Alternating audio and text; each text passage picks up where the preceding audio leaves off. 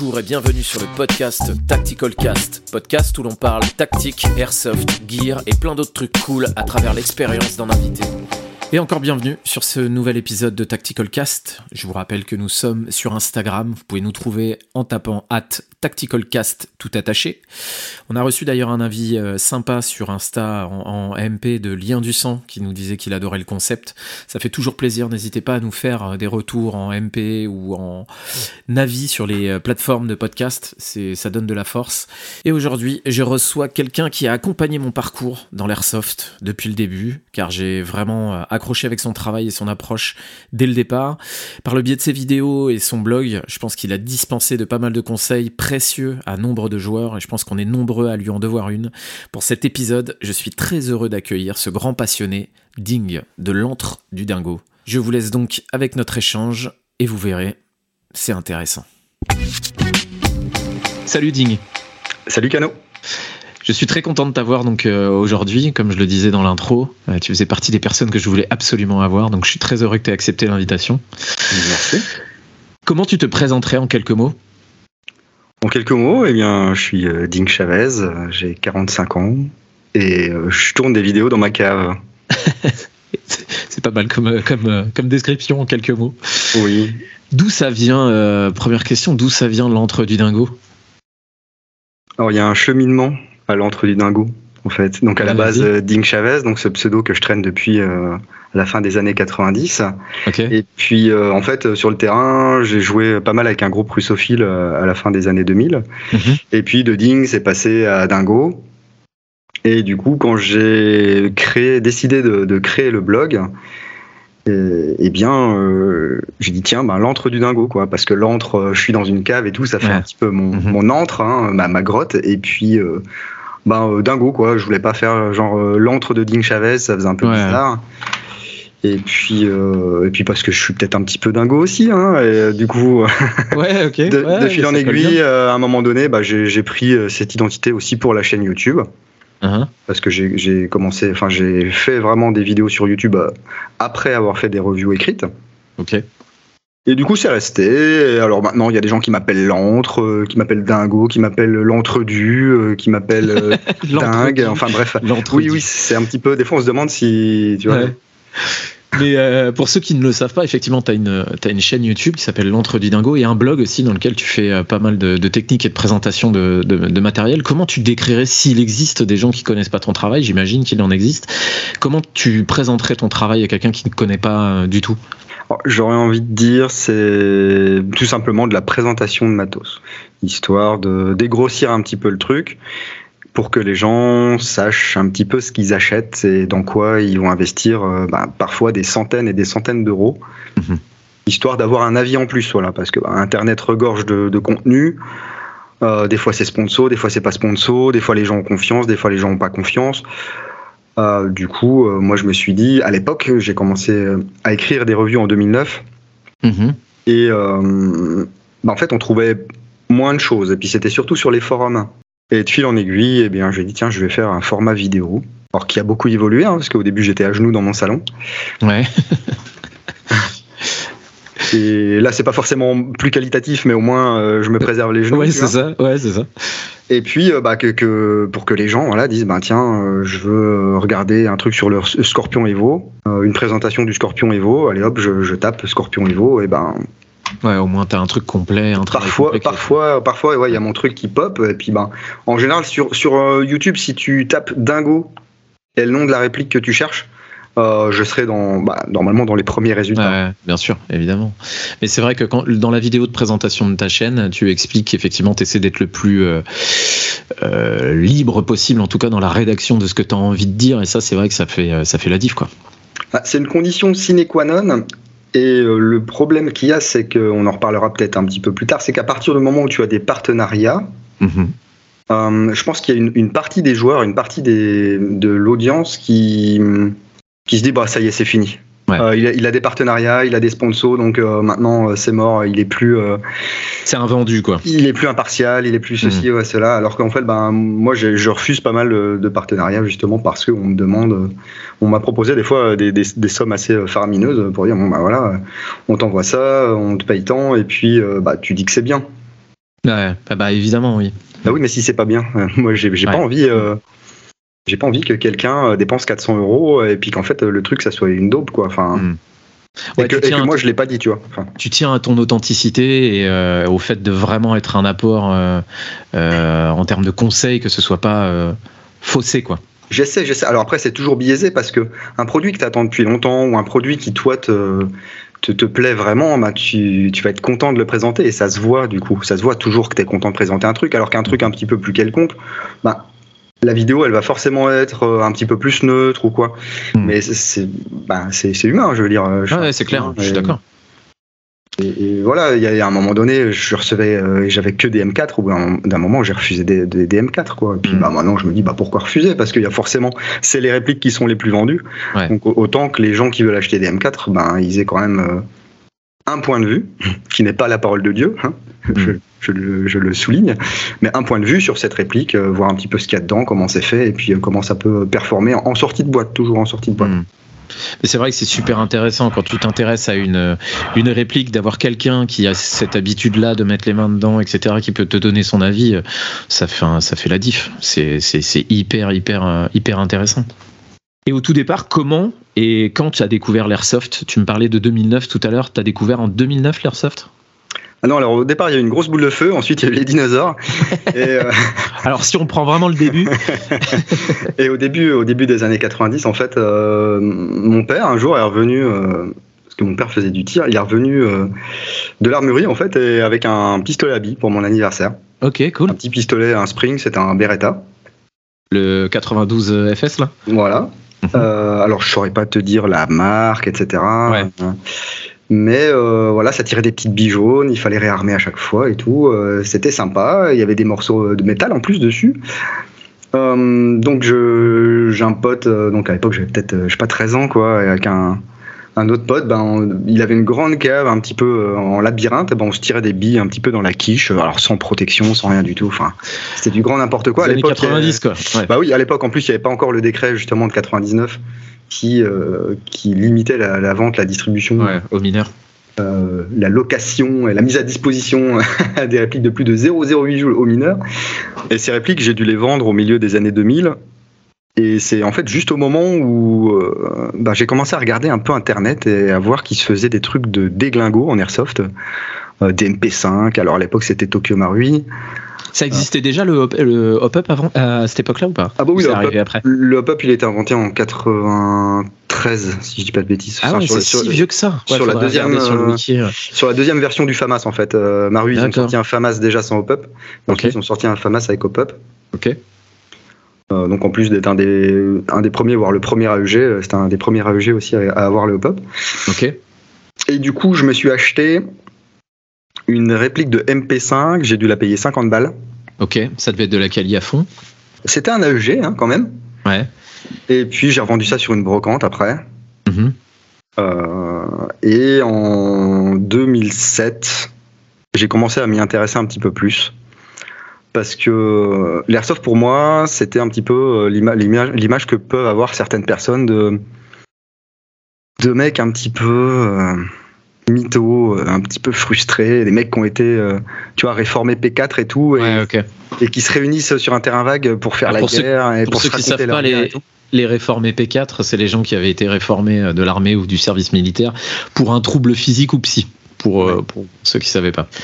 Et du coup, j'ai un petit peu regardé ce qui se faisait par chez moi et je suis tombé sur une super, enfin une super asso bien sympa qui s'appelait la SG18 à l'époque. Mhm qui jouait tous les samedis après-midi. En 2007 déjà, hein. on 2007, en 2007. 2007.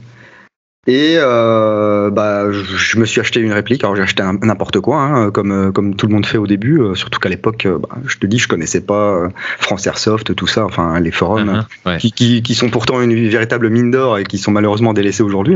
Mm-hmm. et du coup, j'ai acheté un pack Cybergun, AK Tactical avec la housse, la réplique, la batterie et tout. Euh, je suis arrivé sur le terrain, les mecs m'ont dit Oh là là, mais ça, oui, c'est un repack Sima et tout. Je suis Oh là là, oui, les gars. Ouais. ça va taper vachement trop fort. En fait, elle tapait à 330. Donc, ils m'ont dit Bah, ta réplique, déjà, elle est pas étanche. Bah, écoutez, moi, ça m'arrange, les gars, vu que je peux jouer avec vous. Et puis ma toute première partie, bah voilà, un chargeur iCap, tu mets 450 billes dedans. la partie elle dure un quart d'heure. Exactement. C'est de tirer les 450 billes, si possible. Exactement. Ah c'est ça. Pour moi, vraiment, l'airsoft au tout début, c'était euh, viser avec ton trait de bille. Ouais, ouais, En fait, comme tout le monde jouait comme ça. Ouais. Parce qu'il n'y avait pas de red dot et tout ça à l'époque équipé sur les répliques? Oh bah si, on avait, mais Si, si. euh, pff, quoi de mieux que de regarder ton trait qui Ouais. bouge là, et puis euh, ah bah tiens, je vais positionner mon trait de bille là en, en full auto sur, sur le mec d'en face. Tu faisais du coloriage en fait. C'est ça. et puis au fur et à mesure, euh, bah, on a dû changer de terrain parce que bah, toujours des histoires de, de, de cours d'école, hein, souvent euh, c'est le cas hein, en en airsoft comme ailleurs. Euh, donc des bisbilles entre certains membres. Euh, on a trouvé un autre terrain et puis on a commencé aussi à évoluer un petit peu, euh, à jouer un peu moins en full, euh, à jouer un petit peu plus tactique entre guillemets. Mhm. Et puis moi j'ai fait améliorer, j'ai amélioré un petit peu, pardon, j'ai fait évoluer mon, mon équipement. Euh, mes protections aussi, parce qu'au début je jouais avec des, une paire de lunettes transparentes de chez Brico Dépôt. Hein, Ouais, le classique quoi. Bah, quand, quand tu sais pas, tu- voilà. Ouais, ouais c'est sûr. Et puis je pense qu'à l'époque aussi, on se prenait vachement moins la tête parce que les réseaux sociaux étaient beaucoup moins développés. C'était un peu plus sauvage que maintenant aussi, parce que tel que tu le présentes, ça a l'air d'être un peu euh, euh, freestyle. On est entre potes, euh, on va jouer dans un bois et puis. C'est euh, ça. Bah, par contre, on, a- on jouait vraiment que sur des terrains euh, sur lesquels on avait des autorisations de jouer Ouais. de la part des propriétaires. C'était pas, tiens, je prends ça, je vais jouer dans mon Ouais. jardin ou, ou dans le parc de la ville, tu vois. Ouais, c'est un peu moyen. ouais. Mais voilà, il y a des gens qui faisaient déjà de l'airsoft depuis euh, le début des années 2000 et tout. euh. et pour moi, c'était mystérieux. Alors après, j'ai commencé à mettre le doigt dedans. euh, Enfin, c'était. Ça a l'air de s'être fait, ça a l'air de s'être fait assez euh, naturellement en fait, puisque j'ai, ce qui est rigolo, c'est que j'ai eu la même réplique que toi dans les années 90. J'ai eu le 92 FS en spring que tu devais recharger à chaque fois, etc. Donc ça me, ça fait écho. Après, moi, j'ai pas poursuivi parce que je connaissais absolument personne qui faisait de, de l'airsoft, etc. Donc j'ai pas poursuivi. Mais toi, ça a l'air d'avoir été euh, naturel, quoi. Après, t'as rencontré des gens, t'as commencé à jouer, etc. Ouais, parce que le milieu associatif était. euh, je vais, je vais pas dire qu'il était plus développé que maintenant, Mhm. mais euh, mais il y avait que ça. Il y a- il y avait pas de structure euh, Pro, quoi. pro pro où tu vas, tu lâches tes 25 boules et puis euh, tu peux Ouais. faire n'importe quoi à 200 sur un terrain toute la journée, tu vois. Ouais. Mais bah oui, c'était les assos qui s'invitaient les unes les autres et puis et puis on changeait de terrain et puis euh, on discutait. euh, T'as t'as quoi comme réplique, machin. Alors les gars, ils, enfin pour moi c'était mystérieux. Ils démontaient leurs répliques et tout, Ouais, tout le temps vois. en train de. C'est toujours Ah. le cas pour moi d'ailleurs. Euh, Ouais. tu es un mystère pour moi, par exemple. Et euh, par exemple, bah, mon premier démontage de réplique, ça a été avec un membre de, cette association là pour justement ben, voir si elle, si elle était étanche et puis changer le ressort et tout ça quoi. Qu'est-ce qui te fait faire de l'airsoft et qu'est-ce qui te fait faire de la technique autour de l'airsoft? Qu'est-ce qui t'a poussé à pousser euh, le, le, le, le vice jusqu'à aller euh, euh, jusque là Euh, la nécessité. Ouais. Ben, au bout d'un moment, tu vois, quand tu veux présenter du matos, bah, il faut aussi ouvrir et puis regarder un petit peu ce qu'il y a dedans. Mhm. Euh, alors attention, je me considère pas comme étant un mécanicien d'airsoft Ouais, ou un ouais. technicien d'airsoft, parce que maintenant j'ai l'impression euh, t'es es un peu au chômage, tu sais, euh, tu sais pas quoi faire, ben t'ouvres euh, une micro-entreprise et Ouais, en auto-entreprise et t'installes des titans dans des gearbox. Bon, eh, c'est très très bien, hein, franchement, au moins euh, c'est c'est du travail, voilà, il faut faire. Mais c'est pas forcément toujours des gens qui, qui ont des compétences en, Mm. en mécanique ou, ou qui savent. Enfin, il y a beaucoup de mythes dans l'airsoft. Ouais. il, y a, il y a beaucoup de, de mythes euh, dans la mécanique de l'airsoft et tout. Et, euh, euh, par exemple, les, les Tanyokoba 604 qui n'ont jamais fait 604 de leur vie, tu sais. Mais, euh, mais bah, comme tu as un jour un mec qui poste sur un forum, Hey, les Tanyokoba ils font 604, et ben en fait, les Tanyokoba après ils font 604. Ouais, c'est ça. Euh, Ouais. Et puis bah, ça, ça, au fil du temps, tu sais, t'as as les canons Tanyokoba, après t'as les, les, les S-Hop, les R-Hop, et puis après c'est euh, c'est euh, quoi C'est le Joule Creep, euh, c'est le, les interdictions de certains trucs, enfin bref. Hmm. Et puis après ça se tasse, et puis après il y a un autre truc, enfin moi c'est... Donc toi, ce qui t'a poussé du coup à mettre les mains dedans, c'est parce qu'il fallait le faire et que t'avais une volonté d'améliorer tes répliques ou c'est juste que ça t'intéressait? Les deux. Les deux, Ouais. bah, pas forcément. les Gearbox, j'y ai peu touché, en définitive. Euh, À part refaire des, des calages, une fois qu'on m'a qu'on m'a eu un petit peu montré comment faire et, et pourquoi c'était utile parfois. Mmh. Euh, mais, mais souvent, c'était euh, changement de joint, changement de canon. Ouais, le classique quoi. Voilà. Et puis maintenant, bien souvent, c'est juste changement, changement de joint parce que bah, pour moi, un canon, euh, s'il a dit c'est droit, bah, c'est un canon, il est bien. ouais, c'est ça. ouais, je vois. Si je n'ai pas de nécessité de, de, mettre un certain type de canon pour un but bien précis, bah, je garde le canon d'origine.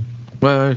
Bah, ça, je sais que euh, souvent on en a parlé tous les deux, mais ton leitmotiv, c'est euh, est-ce que ça marchait d'origine quand un problème euh, intervient?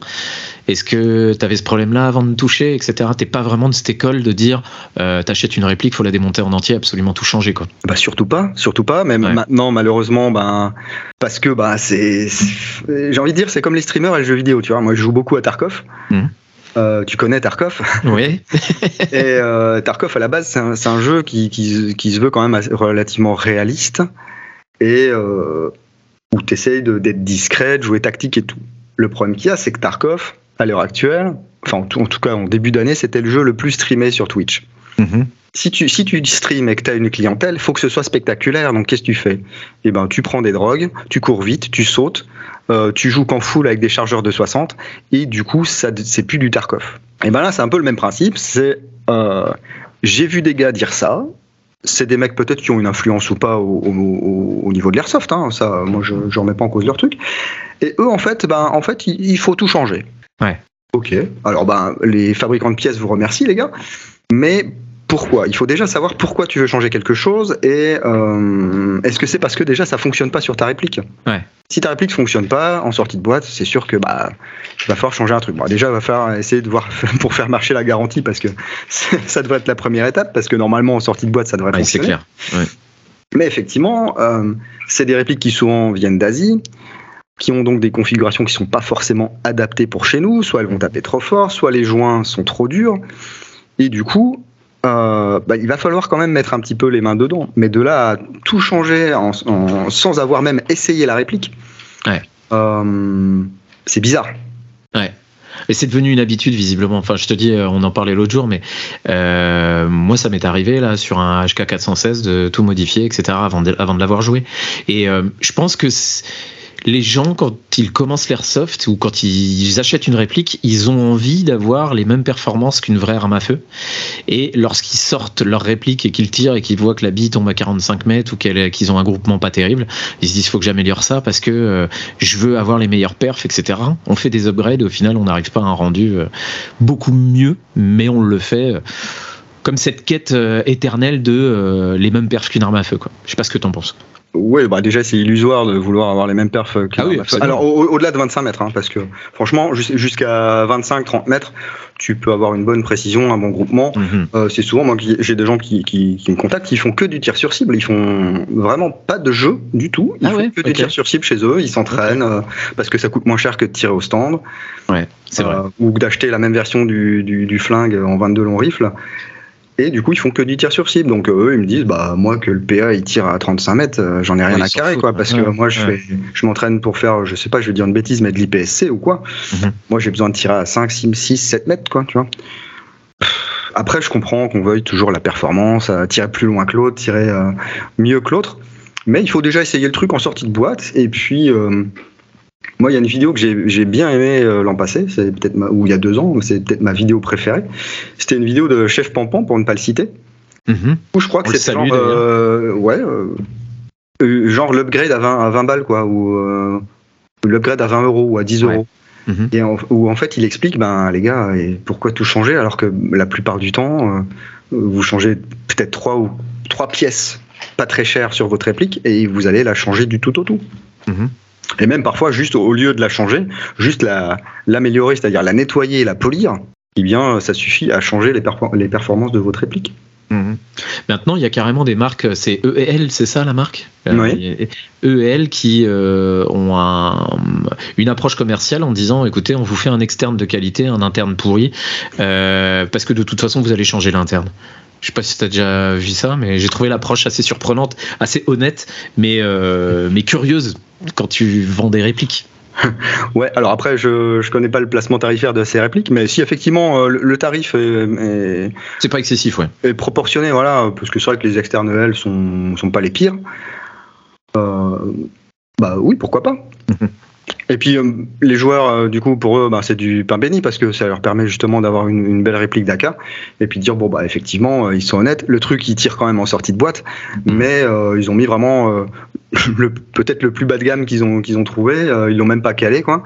Ça tourne parce que ça a envie de tourner. Et puis moi, ouais, bah, maintenant, ça. je vais pouvoir un petit peu faire mon mon mon petit, mon petit bricolage là-dedans. Quoi.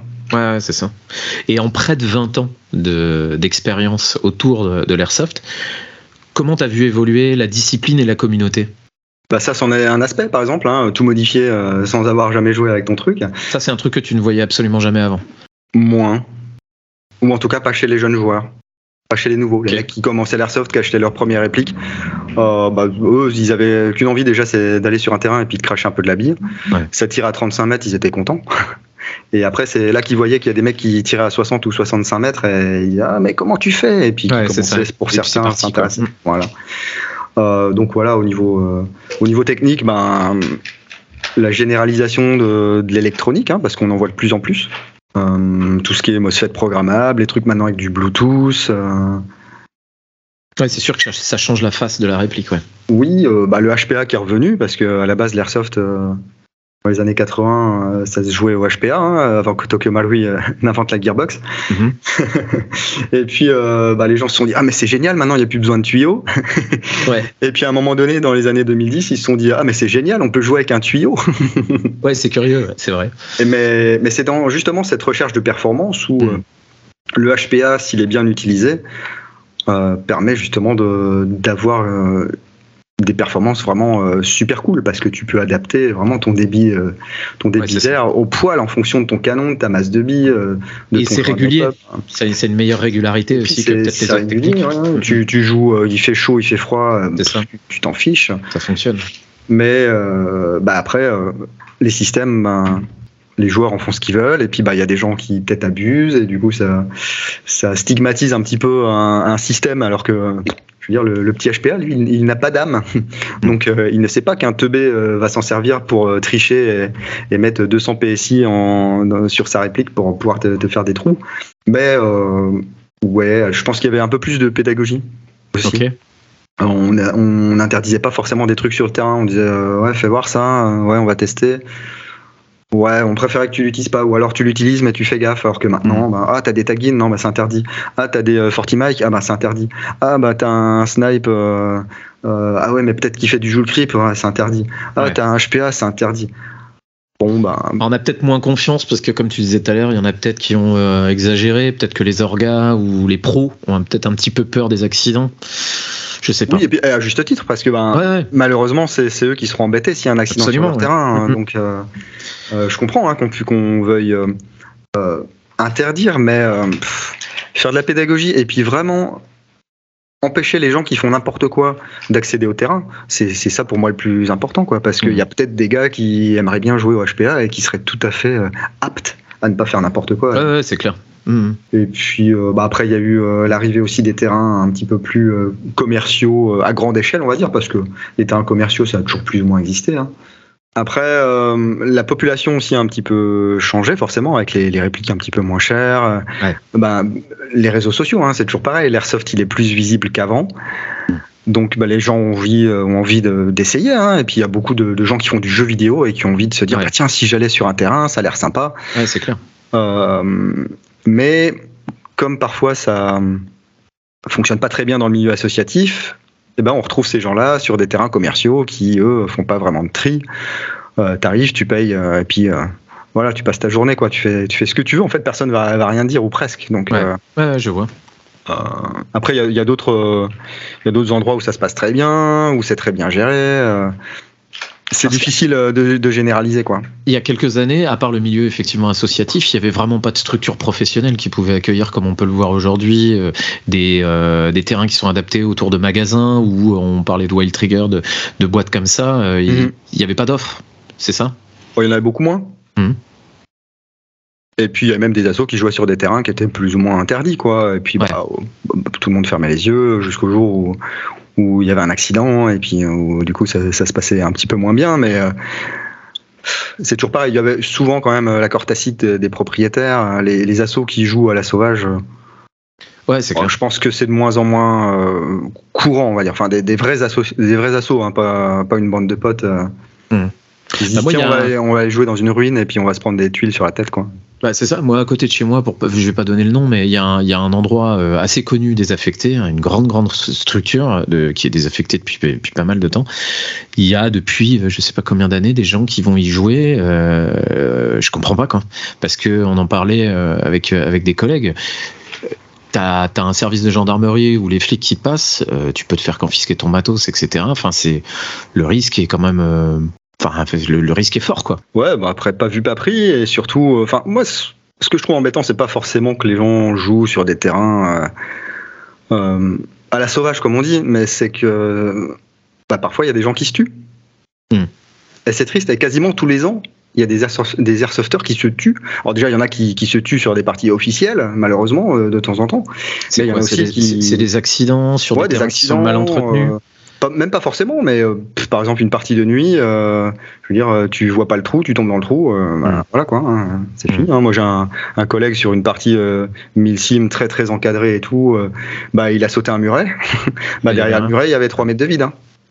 Donc il est retombé sur sa réplique, il a cassé la réplique, heureusement, il, il s'est pas cassé lui, mais il s'est fait quand même un peu mal. Ça, ouais. Et, mais ça peut arriver, je veux dire, ça peut arriver même sur un terrain en forêt, tu mets ton pied dans un trou, tu te casses la cheville. Mm. Euh, nous, on a eu un gars, bah, de, justement, dans la première assaut euh, où je jouais. Quand je suis arrivé, il était encore en convalescence. Je crois qu'ils lui ont enlevé genre 3 ou 5 cm de jambes.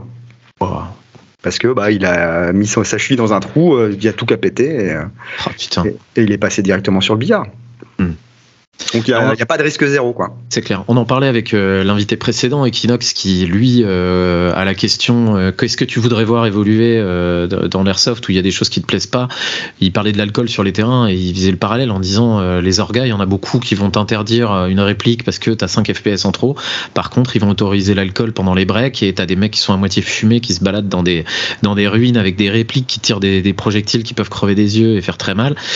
ouais, c'est un peu pourquoi de l'alcool sur des terrains si accidentogènes quoi. Ouais, bon, alors perso, j'ai pas connu de mec, euh, enfin je crois pas avoir vu de mec bourré déjà sur des terrains, enfin ou alors ils y arrivaient bourrés peut-être déjà le dimanche matin. De la veille, ouais. Mais euh, les seuls moments où j'ai vu de l'alcool sur, en tout cas les terrains que je fréquente et les assos que je fréquente, c'était vraiment euh, parti sur la journée avec invitation d'autres assos et tout, et c'était une Heineken j'ai dit la marque. Il faut que je dise aussi DSP et puis euh, DSP et puis Chimay. 25 euh, centilitres par personne. Euh, pendant le barbecue. Et c'était c'était ceux qu'on voulait pas bien sûr c'était pas non plus tiens bois ta bière non t'as pas bu ta bière toi comme font certains des fois ouais t'as pas bu ta bière je peux la boire. Non c'était vraiment une bière max. Par contre là où ça a toujours été intransigeant c'est c'est sur la fumette. Ouais où c'était directement euh, ouais, les stupes en général euh, dehors. Quoi. Logique, surtout comme tu le disais tout à l'heure, que c'est les orgas qui prennent un tarif s'il y a un accident. Oui, après on a certainement eu des joueurs qui sont déjà arrivés euh, défoncés et tout, mais à partir du moment où il pas après sur le terrain, c'est plus ton problème. Le mec il fait ce qu'il veut chez lui. Déjà il a pris le risque de conduire sous l'emprise de stupéfiants ou d'alcool, ce qui est pas très intelligent. Mhm. Et puis bah, il vient et puis il va servir d'un truc quand même qui est une réplique d'arme et qui tire des billes qui peut faire un petit peu mal quoi. Mhm, c'est clair. Qu'est-ce que tu penses que les gens comme image euh, de l'airsoft et des airsofters, toi qui est là depuis un moment et qui a pu en discuter autour de, autour de toi bah, Il y a encore plein de gens qui savent pas ce que c'est. C'est vrai. Et puis des fois, il y a des gens dont tu soupçonnerais Enfin, tu soupçonnerais pas qu'ils savent ce que c'est. Tu, sais, tu dis, ah, je fais de l'airsoft. Tu dis, ah ouais, ok, je connais. ah bon, d'accord. Mm, mm. Et puis, euh, et puis d'autres, euh, ouais, je fais de l'airsoft. Ah, c'est quoi? Ben, alors, tu moi, je dis toujours, bah, c'est comme du paintball, mais avec des petites billes. Ah ouais, d'accord, ok. C'est difficile à décrire. j'ai vu, un, j'ai vu un, médecin aussi qui me demandait ce que je faisais comme, euh, comme sport. Je lui ai expliqué. T'étais pas super à l'aise. Ouais, je, ouais, je suis en tenue de militaire. je tire des billes sur des potes. Enfin, tu vois, c'est T'as un peu l'impression que c'est un peu risible, c'est délicat à, décrire. Ouais, euh, pourtant il y a des médecins qui jouent. Hein. Euh, pour, pour ça, euh, l'airsoft c'est assez fédérateur. c'est vrai. C'était quoi la question? Qu'est-ce que tu penses que les gens ont comme image de l'airsoft et des airsofters bah, moi, je pense que tu devrais aller leur demander. Ça serait une bonne idée. C'est prévu. C'est prévu de faire des micro, euh, micro trottoirs, aller leur demander. Mais pour l'instant, j'ai pas trop le loisir de pouvoir le faire. Mais globalement, euh, bah, l'image que le grand public peut en avoir, c'est celle qui transparaît dans les médias. Alors, il peut y avoir des trucs bien parce qu'il y a quand même pas mal d'assauts qui font des, des parties caritatives, euh, surtout au moment de Noël où il y a eu les, hmm, OP Sauver Nathan, par exemple, ou les, choses comme ça, ou un cœur, un sourire ou quelque enfin je sais plus ce que c'était. Mhm. Et du coup, bah, ça fait des articles positifs dans la presse, Ouais. mais il y a aussi les articles négatifs. euh, bah, des mecs qui ont essayé de fabriquer des artifices et qui se sont fait péter la tronche. Euh, et ils pratiquaient le airsoft. Euh, tu vois, ou euh, ou bah, les mecs qui essayent de braquer avec des répliques à dessous, quoi. Ouais. Et euh, forcément, euh, bah, puis souvent dans les articles, euh, dans ce cas-là, ça va être euh, oui, c'était une arme. Oui, absolument. C'est ce, à quoi je pensais aussi. Stigmatiser en fait les, les, les, les vols à main armée, euh, enfin parler du fait que c'était un airsoft, ouais, c'est ça donne pas une super image. Et pour toi, c'est quoi l'airsoft? Qu'est-ce que c'est qu'est-ce que ça représente pour toi? Bah, à l'heure actuelle, euh, ça représente une grosse partie de ma vie. Et puis, euh, ça représente toujours le, le fait d'aller un petit peu, même si je joue beaucoup moins qu'avant, hein, parce que je suis passé de aller systématiquement tous les dimanches euh, jouer, faire des OP à plusieurs centaines de kilomètres et tout. Où là maintenant, je joue à 20 km de chez moi et on va dire deux fois par mois maximum. Mm. Euh, mais c'est bah, retrouver les gars, faire des moves de pute. Je sais pas si dire ça sur un Si, podcast, bien mais voilà. c'est bien de le dire. et puis euh, et puis voilà, des fois je joue en binôme, des fois je jouais tout seul, des fois je joue en team. euh, et puis c'est pareil, notre façon de jouer, elle a aussi évolué euh, au fil des années. hein. Il y a quelques années, c'était radio quasiment obligatoire pour tout le monde. On communiquait, on faisait des scénars un petit peu élaborés et tout. Pff, maintenant, en règle générale, t'arrives, tu fais un team deathmatch ou deux. Hmm. Après, c'est une ruée. Et puis, euh, ben voilà, on, on est des papas loisir, maintenant, hein, Ouais, donc ça. euh, on, rentre chez nous. Ouais Plus loisir quoi. plus loisir pour moi et puis bah je prends moins de temps de jouer aussi parce que euh, bah, j'ai moins de temps pour faire du contenu donc euh, il faut que ça avance T'as ta vie de famille, il y a tout un tas de toute une balance à prendre en compte aussi quoi. oui oui oui Et toi ton matos, euh, comment comment t'as fait évoluer ton matos au fil du temps? Bien évolué euh, assez naturellement Euh, je me suis vite orienté euh, vers le matos russe Mhm. alors là sans, ça a sans- pas, sans blague. ça, ça- ça a pas bonne presse en ce moment. J'en suis, j'en suis désolé, mais enfin sans. alors, j'ai aucune euh, attirance pour les idéologies, les trucs comme ça, mais euh, pour faire un parallèle, euh, j'ai fait du modélisme un petit peu, et, et Mhm. puis je faisais des chars au 1,35e, et c'était quasiment que des chars allemands. Euh, du Panther, du Tigre, du Panzer IV et tout, mais c'est parce que euh, c'est du matériel que je trouvais vraiment très très sympa. Ouais. Et euh, bah là c'est pareil, c'est vraiment le, le matériel et les AK, je trouve ça très sympa, très bien pensé, très rustique. Ouais, Moi j'aime bien quand c'est rustique et puis que ça ça tombe pas en panne. Mhm. Et les tenues c'est pareil, ils ont des camos, alors euh, bon ils ont des camos qui piquent un petit peu à droite à gauche, hein. en Ouais. fait eux ils piquent ce qui fonctionne. Donc du partisan, euh, du même le flora, hein, le flora un petit peu délavé, c'est efficace. Le Mhm. surpat, les choses comme ça. Bah de toute façon, les copains, c'est facile. hein. Il y a des parties, ils disent ah, t'es toujours habillé comme un sac poubelle. Et puis après, et puis après sur le terrain, ils te cherchent quoi. Et Ouais, c'est vrai. il y a une partie que j'ai faite il y, a, il y a quelques années où j'étais euh, posé contre un arbre et il y a un mec qui est venu se poser à côté de moi. Il a scruté euh, deux minutes, il a regardé machin. T'étais comment T'avais quoi comme camo? Oh, C'était pas un truc de fou, hein, c'était euh, du, du- du partisan euh, été, et, juste avec la capuche, et puis, et puis c'est tout quoi. Mais c'était le terrain était Ouais. propice, il y avait un peu de fougère, machin. Moi j'étais juste posé immobile, et il est venu se poser à, côté- à côté de moi, il a regardé, hein, genre ah, ils sont où, ils sont où? Et puis quand il est reparti, j'ai attendu qu'il soit à peu près à 15 mètres, j'ai mis une petite bille dans les fesses quoi. Mais Ouais. c'était vraiment très très fun. C'est Ouais, très- jouissif. Ça, ça m'est arrivé aussi avec une Gilly euh, AliExpress euh, quand j'ai co- commencé. Euh, la Gilly euh, qu'on voit partout là avec les espèces de fausses fleurs, euh, enfin fausses feuilles là coupées en triangle là. Et pareil, j'étais face à un collègue. il tirait, il tirait, il tirait, il tirait, et, mais il me voyait pas. Mais moi j'étais devant le devant lui. C'était très drôle. C'est ce côté euh, homme invisible. C'est très rigolo. Et donc ouais, pour en, pour en venir à ta question, euh, je me suis inscrit sur le forum à l'époque qui était le forum Frontovic. Ok. qui réunissait un petit peu les airsofters euh, russophiles, on appelle ça russophiles, Mmh. voilà. Ouais, ouais. même si euh, c'est pas forcément que des gens qui aiment la Russie, quoi. Et du coup, c'est c'est pareil, c'était une mine d'informations ce forum. C'était vraiment les mecs en plus étaient hyper serviables Ok. Et il y avait beaucoup beaucoup d'occasions à très bas prix, D'accord. enfin comparé à maintenant. Et on pouvait trouver de la pièce RS, on pouvait trouver des tenues, on pouvait trouver vraiment plein plein de choses. Et euh, Là, on est en quelle année de ce dont tu parles là? Euh, là, on est en 2010-2011. Ah oui, ok, d'accord. Même un petit peu avant, peut-être 2009, ouais. Mhm. Et euh, vraiment, c'était cool, bonne communauté et tout. En plus, je jouais dans un, dans un groupe russophile à l'époque. On était vraiment. Bah, ça se passait même pas toujours bien sur le terrain parce qu'on avait une super cohésion. On avait du coup cette tenue avec des camos de ouf. Mhm. On avait des répliques qui tiraient plutôt pas mal. Et euh, quand on allait faire des OP, ben, des fois on rinçait un petit peu tout le monde.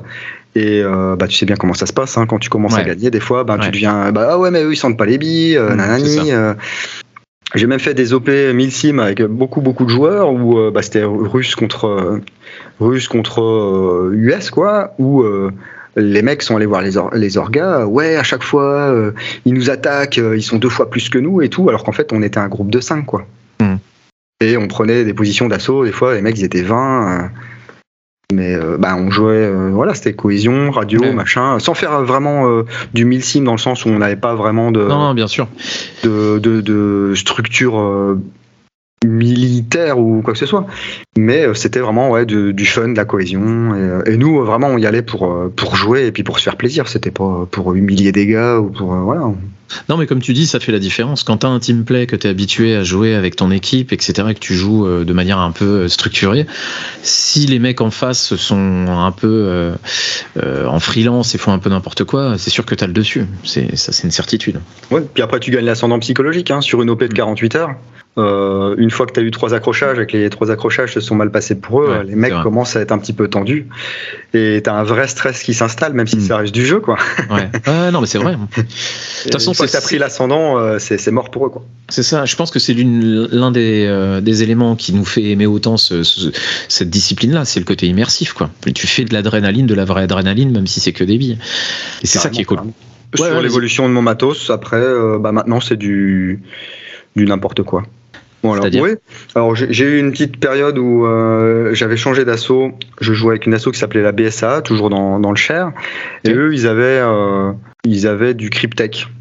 Et du coup, j'avais acheté un pantalon Cryptech, mais par contre, le haut, j'étais en, j'étais en surpatte, donc de chez un Camorus de chez SRVV. Et puis, euh, du coup, j'avais même fait une vidéo de loadout. C'est dire. Moi qui, n'aime pas trop faire du gear parce que euh, j'y connais pas grand chose, j'avais même fait une vidéo de, de loadout parce que le, la tenue me plaisait bien.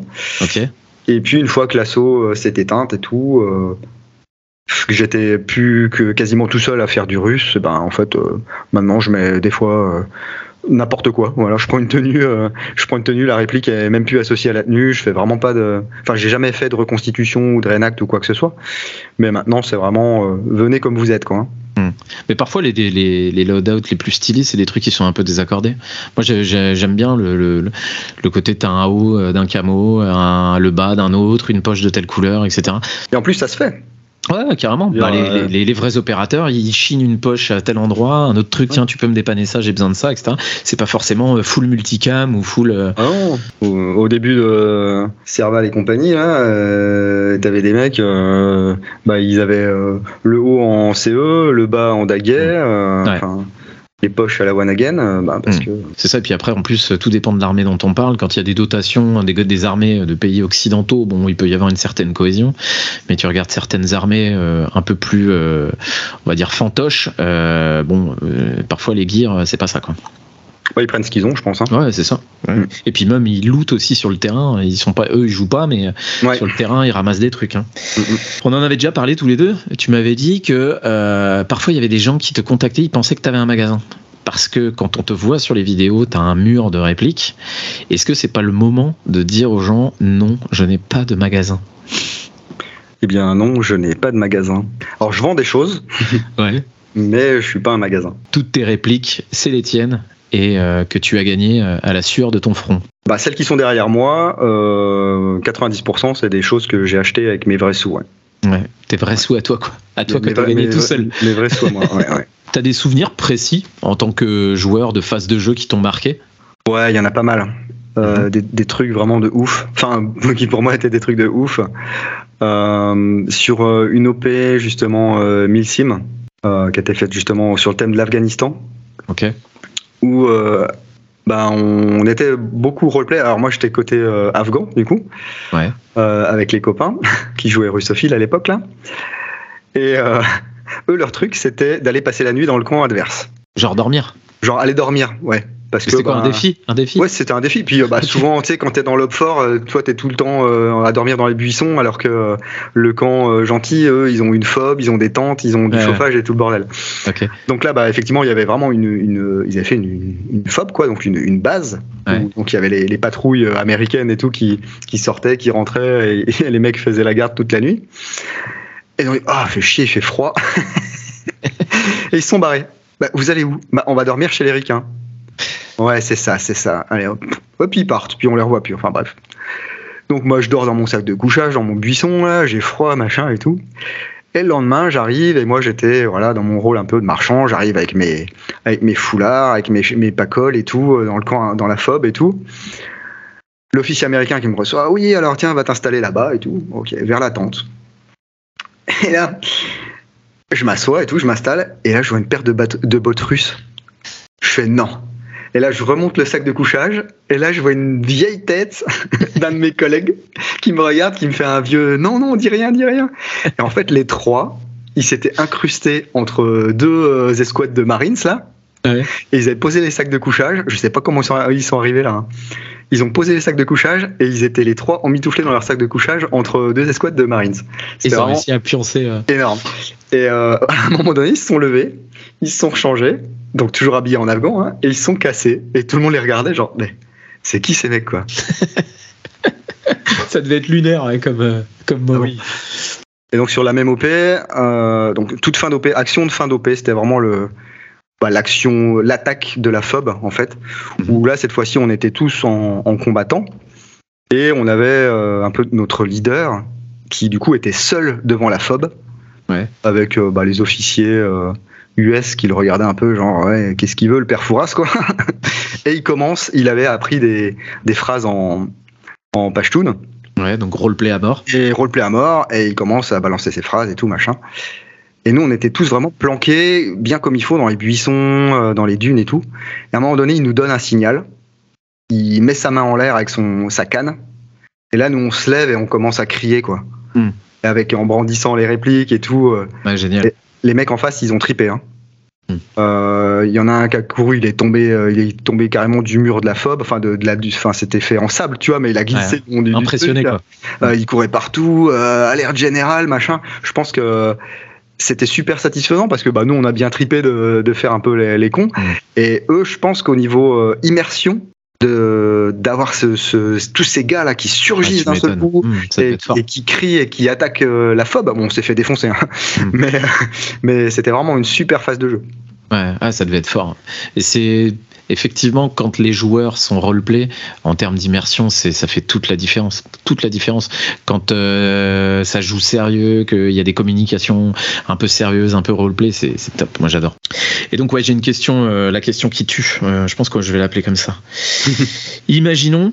Ta gear room brûle, tu peux sauver trois éléments de gear, donc du textile ou du matos, et trois répliques, toutes catégories confondues. Ça peut être du PA, ça peut être de la réplique longue, du sniper. Tu prendrais quoi? Oh là là. Ouais, je sais, pas évident. Trois gears, trois répliques. Alors la solution de facilité, ce serait ben, de posséder euh, trois pièces de gear et trois répliques, mais là du coup c'est pas le ça cas. Euh, niveau gear, ben, déjà maintenu euh, justement sur patte SRVV. Ok, Euh, mon chest euh, Tiger Taylor, d'accord. parce que c'est français et qu'il m'accompagne depuis plus de 10 ans et que j'en suis toujours aussi content. D'accord. Et troisième chose, euh, pff, bah, ma partisan, je pense. C'est une surtenue euh, réversible. euh. Ok, et en réplique alors? En réplique, ben, mon AKM GHK. Ok. Je pense que je sauverais quand même le. Oh, ça, c'est dur ça. Pas évident, pas évident. Ouais. Je pense que le 416 euh, A5 euh, GBBR quand même. Ok. Et puis. euh, pff, Oh la vache. Et tu me tues avec ta question qui tue là? Pour l'instant, t'as pas de PA. hein. Non, j'ai pas de PA. Et je pense que. euh, Ah si, bah oui, mon, mon MAS G1 euh, WA, bien sûr. ouais. Ouais. D'accord, ok. Bon, bah écoute, euh, déjà pas mal, c'est une belle perf de pouvoir répondre à cette question. T'achètes beaucoup et souvent du matos, toi? Alors, moins qu'avant. Ouais. Mais encore trop, ouais. C'est quoi la fréquence? Bah, j'achète au moins un truc par mois. Ouais, ouais, c'est clair. Enfin, ouais, c'est le c'est le strict minimum. Ouais. Mais c'est pas forcément une réplique, par, par, par contre. Ouais, ça peut être du gear ou. C'est quoi tes Ouais. derniers achats? Eh ben, mes derniers achats, là, c'est euh, deux répliques. T'as pris quoi? J'ai pris euh, l'UTR euh, EK47 ou un truc comme ça là de chez euh, Double Eagle. Ok. C'est une plateforme euh, AR15 hybride avec des chargeurs euh, AK762. D'accord. Et puis la Ah Cima. ouais, gueule, ça. euh, ouais. Et puis la Cima CM103, c'est l'AK Alpha. Ok, d'accord. C'est une- Oui, je l'ai vu passer. C'est une réplique, ouais, c'est une réplique de, bah, de l'AK Alpha en fait. C'est une collaboration entre les Israéliens et les Américains. En fait, ils ont pris un, ils ont pris un corps d'AK Ouais. et ils ont mis du polymère autour avec des trucs ambidextres, une crosse euh, réglable et tout. Et euh, ils se sont dit tiens, on va, pareil en 762 ou en 556 du coup, euh, Ouais. parce qu'on peut mettre des chargeurs de, de Galil sur certaines versions. Ok. Et puis moi, ça, voilà, ça, ça me plaisait bien. Euh, je dis, ça peut faire des, des revues sympas. C'est du matos qui change un petit peu bah, des Ouais, AK ouais, normales ou des M4 Ouais, normales. Et t'en es content? Et j'en suis content. C'est des trucs. Alors je vais, je les ai achetés, hein, euh, comme la plupart du matos que j'achète. Hein, c'est, pas pour garder. Hein. C'est vraiment pour faire la, la review et puis ensuite pour, euh, pour revendre, quoi. tu l'as, Ouais, tu fais la review et tu revends direct, quoi. Oui. Alors des fois, je les garde un peu plus longtemps parce que j'aime bien parfois les prendre sur le terrain pour les tester un petit peu. Mhm. Mais euh, parfois, euh, quand je sais que je j'aurai pas le temps de les utiliser sur le terrain ou ça m'intéresse pas forcément, je les, je les revends direct. Ouais. Et du coup, au bout du compte, tu perds des sous. Ah bah bien sûr, oui. Tu perds à chaque fois un billet, quoi. Parce que le fait de. Ouais. Après, c'est euh, c'est un petit peu équilibré par les répliques des partenariats que je suis également autorisé à revendre. Mhm. Or, parfois pas tout de suite. Euh, parfois, il faut que j'attende un peu. hein, quand c'est forcément des trucs qui sont pas encore sortis dans le commerce, euh, Ouais, évidemment, ouais. ça la foutrait mal que, que je la vende avant. c'est clair. Euh, mais du coup, ce, ce genre de vente là, ça, ça me permet d'équilibrer un petit peu le budget. ouais. Ouais. T'as des achats euh, que tu regrettes? Non, non. Non, mais des fois, il y a- il y a- c'est surtout, il y, a- il y a des trucs que tu achètes parce que bah, tu as envie. Et quand tu le reçois, bah, tu te dis, ouais, mais en fait, j'en ai pas besoin, mais en fait, je regrette pas, tu vois. Mm.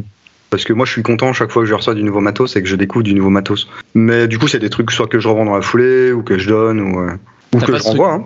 T'as pas ce truc Oui, c'est vrai aussi, hein, ça m'arrive aussi. T'as pas ce truc de te dire, t'achètes un truc et quand tu le reçois, tu te dis, euh, putain merde, en fait, euh, j'aurais pas dû acheter ça. En fait, euh, je sais pas pourquoi j'ai pris ça. Alors, euh, pas sur l'airsoft, sur le, le matos d'enregistrement.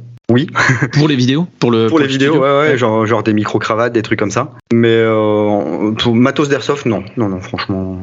Et on, souvent dans, dans l'airsoft, les joueurs euh, ont toujours une quête. Il y a des trucs que tu cherches là ce temps-ci? Un truc que tu cherches désespérément? Non. Parce qu'en fait, je l'ai trouvé, le truc que je cherchais euh, désespérément. Donc, euh, Et c'est quoi? Bah, c'était le Mas G1, euh, W- D'accord. la réplique du Mas G1 WA. Ouais, donc t'as réussi à toucher ton Graal? Oui. Après, si je l'avais pas eu, euh, je l'aurais pas eu, mais je suis super content de l'avoir parce que c'est la seule réplique du G1 euh, qui existe. Ah si, j'ai aussi un SP 2022 euh, modèle gendarmerie, Ouais, ok. Toujours ja- japonais, hein, KSC, je crois, KSC Japan. D'accord. Ah, moi, je crois que du, du coup, on parlait du Beretta, la 92 FS. Mon premier, je crois que c'était un KSC. Ouais. Si un quelqu'un se lançait dans la discipline là maintenant, qu'est-ce que tu lui conseillerais comme matos? Euh, je lui conseillerais de se faire plaisir, mais de se renseigner quand même un petit peu avant. Mhm. Parce que ça, c'est une des questions qu'on me pose le plus. Euh, alors, ça me fait plaisir parce que souvent, ça commence par je regarde tes vidéos, tu m'as donné envie de faire de l'airsoft. Ouais, Moi, je te dis tout de suite, j'ai jamais vu une de tes vidéos. C'est pas grave. ça t'a donné quand même envie de faire de l'airsoft. Donc, C'est ça. euh, qu'est-ce que tu me conseilles pour commencer? Ouais. Bah, ça, c'est pas une question euh, qui est bien posée. Une question qui est bien posée, c'est voilà, moi, je m'appelle un tel, j'ai envie de faire de l'airsoft, j'aime bien les G36. Dans les, G30 dans les G36 que tu as testé, euh, lequel tu pourrais me conseiller Hmm. Ça, Après, il y a la question du budget aussi qui. je, voilà, je peux répondre à cette question. Mais l'autre coup, j'ai eu euh, une question, même. Alors, le gars parlait quand même de budget. Il disait Ouais, voilà, moi j'ai j'ai 300 euros, euh, je cherche un M4, qu'est-ce que je dois acheter? Il y a tellement d'offres. Ben voilà, c'est ce que je lui ai dit. Je lui ai dit euh, Alors pourquoi pas 250 Pourquoi pas 180 Pourquoi pas euh, 270 Lui, c'était 300. Moi, c'était 300 euros, c'est ma réplique. Ben. Alors, je l'ai l'ai orienté sur, sur quelques marques dans cette tranche de prix, mais je lui ai dit tu, tu peux avoir peut-être quelque chose de mieux pour moins cher, et puis du coup t'acheter peut-être euh, des bonnes protections ou des billes ou, euh, Ouais. ou des accessoires pour ta réplique, tu vois. Et puis après, bah, t'orientes les, les gens vers, vers euh, quand j'ai fait un article, j'essaie de mettre le lien de l'article, et puis je dis voilà, lis, lis bien tout. S'il y a des trucs que tu comprends pas, tu reviens me voir, et puis euh, voilà, dis-moi si ça te convient, quoi. Dis-moi si ça peut te convenir, parce que euh, on n'est pas dans la tête des gens. Hein. Ouais. Euh, c'est pas parce que on voit passer un peu de matos euh, qu'on sait exactement ce qui va convenir. hein. Et puis une réplique que moi j'aime bien, peut-être que toi tu vas la trouver détestable. Donc euh, Mm. C'est super dur ce genre de questions et souvent ouais c'est pas du tout, c'est juste voilà, je commence, qu'est-ce que qu'est-ce que tu me conseilles? Ouais, t'as raison, surtout qu'il y, y a un caractère affinité aussi. On a tous une histoire avec, euh, de par un jeu vidéo, je sais pas, tu joues à tel jeu, t'aimes bien cette, euh, cette arme-là dans le jeu, donc tu veux la même en vrai. Oui. Les affinités sont pas les mêmes. Tu vas conseiller un AK à un pro, euh, pro américain euh, euh, qui veut se faire une tenue américaine, bon, ça collera pas, quoi. Il te faut Mhm. plus d'infos, quoi. C'est vrai. Toi, ça fait quand même pas mal d'années que t'es, que t'es dans l'airsoft. Qu'est-ce que l'airsoft en tant que personne t'a apporté? En quoi ça t'a changé? Ça t'a fait évoluer dans le bon sens? Euh, Alors ça m'a fait évoluer dans le bon sens et puis pas dans le bon sens aussi. J'ai appris à être plus patient parfois, Ok. mais hum, ça m'a amené parfois à être aussi mm, beaucoup moins patient. Très bien. Une réponse de Normand, quoi. Voilà. Euh, ça dépend, euh, voilà, les gens, ça dépend, voilà. Euh, je vais pas te parler de cohésion et tout machin parce que ça, je, je l'avais déjà avant. Ok. Euh, j'aime bien quand même jouer tout seul. Enfin, je m'explique. J'aime bien jouer en équipe tout seul. Mhm. J'aime bien être le gars qui va un petit peu partir en exploration. Le dingo, quoi. Voilà, si je peux, si je peux aider mon équipe, si je peux, voilà, euh, faire par exemple une petite, euh, comment dire, une petite diversion et attirer le feu sur moi, même si je sors, c'est pas grave. Je Mhm. spawn, je reviens, il y a pas de C'est un souci. jeu, ouais. Euh, voilà, essayer de, de faciliter le jeu de, de, de mes, de mes potes. Voilà. Tu vas jouer ta place dans l'équipe, quoi. Voilà. Euh, c'est pour ça que j'ai j'ai parfois, ça dépend qui joue, hein, mais j'ai parfois du mal à jouer en binôme ou en trinôme. Parce que selon le scénario et le terrain, il y a des terrains que je connais par cœur, je sais exactement ce que j'ai envie de faire. Et ce que je veux faire et ce qui va fonctionner. Du coup, je préfère à la limite dire bon bah voilà, je pars tout seul, je vais partir là. Euh, et puis laisser les copains justement faire un assaut frontal ou, ou aller s'occuper de l'objectif, par exemple. Parfois, je joue même pas l'objectif. Hmm. Mais en fait, je vais tellement faire suer euh, l'équipe euh, d'en face que mes copains vont pouvoir euh, remplir Ouais, je vois bien. Hmm. À la limite de la diversion, t'es es le chien fou euh, ça. qui, fait, euh, qui fait son truc. C'est Ouais, ça. je- J'ad- J'adore aussi euh, les parties ro- roleplay. J'adore euh, faire le PNJ. J'ai jamais eu l'occasion de le faire, mais ça doit être cool. C'est cool. Il faut, il faut. Alors ça dépend de l'OP. Il faut, faut parfois pas trop forcer. Et les gens ont souvent euh, tendance à forcer un petit peu. C'est-à-dire, euh, le prisonnier. Mais en fait, t'es jamais le prisonnier normal. Tu vois, t'es le prisonnier qui va être casse-bonbon, Ouais, qui va s'accrocher aux arbres, qui va Ouais. aller partout et tout. Bon, ça, ça peut être euh, parfois un petit peu pénible. Hmm. Euh, là, récemment, enfin récemment, il y a un an et demi ou deux ans, euh, on a fait une OP où je jouais un, un espèce de vendeur. Alors, euh, vendeur euh, bah, russe, machin. Donc, j'avais mis du hard bass toute la journée. J'avais ma, ma petite boutique, mon petit container avec ma boutique et tout. J'avais mes lumières qui clignotaient, mon hard bass et tout. Et puis mon petit, mon petit euh, flingue, mon petit euh, marui là, à gaz là. Ok. Et puis euh, les gens devaient en fait m'apporter les objectifs. Moi, je devais leur donner de la thune en échange. Ils pouvaient, euh, enfin, échanger des trucs. Et en fait, mon, seul euh, trait, c'est qu'en fait, fallait juste pas qu'ils me cassent les rouleaux. Donc quand ils commençaient à venir à, à devenir un peu un peu insistants, je les foutais dehors quoi. Je dis ah dégage et tout machin. Et après j'a- j'allais danser du hard bass, je faisais n'importe quoi. Ok. Et euh, Ah, ça, et doit être, ça doit être délire quand même à faire. Ouais, c'est pas mal. Et puis je pense que ça apporte aussi un petit peu euh, aux joueurs, et c'est ça qui est sympa. Hmm. Parce qu'eux, ils étaient morts de rire. Des fois, ils venaient exprès euh, m'embêter, ou alors ils disaient Ah, faut pas l'embêter, il va pas le voir et tout, c'est pas le Ouais. moment. Et puis à la fin, il y avait un espèce de truc où je prenais un produit chimique.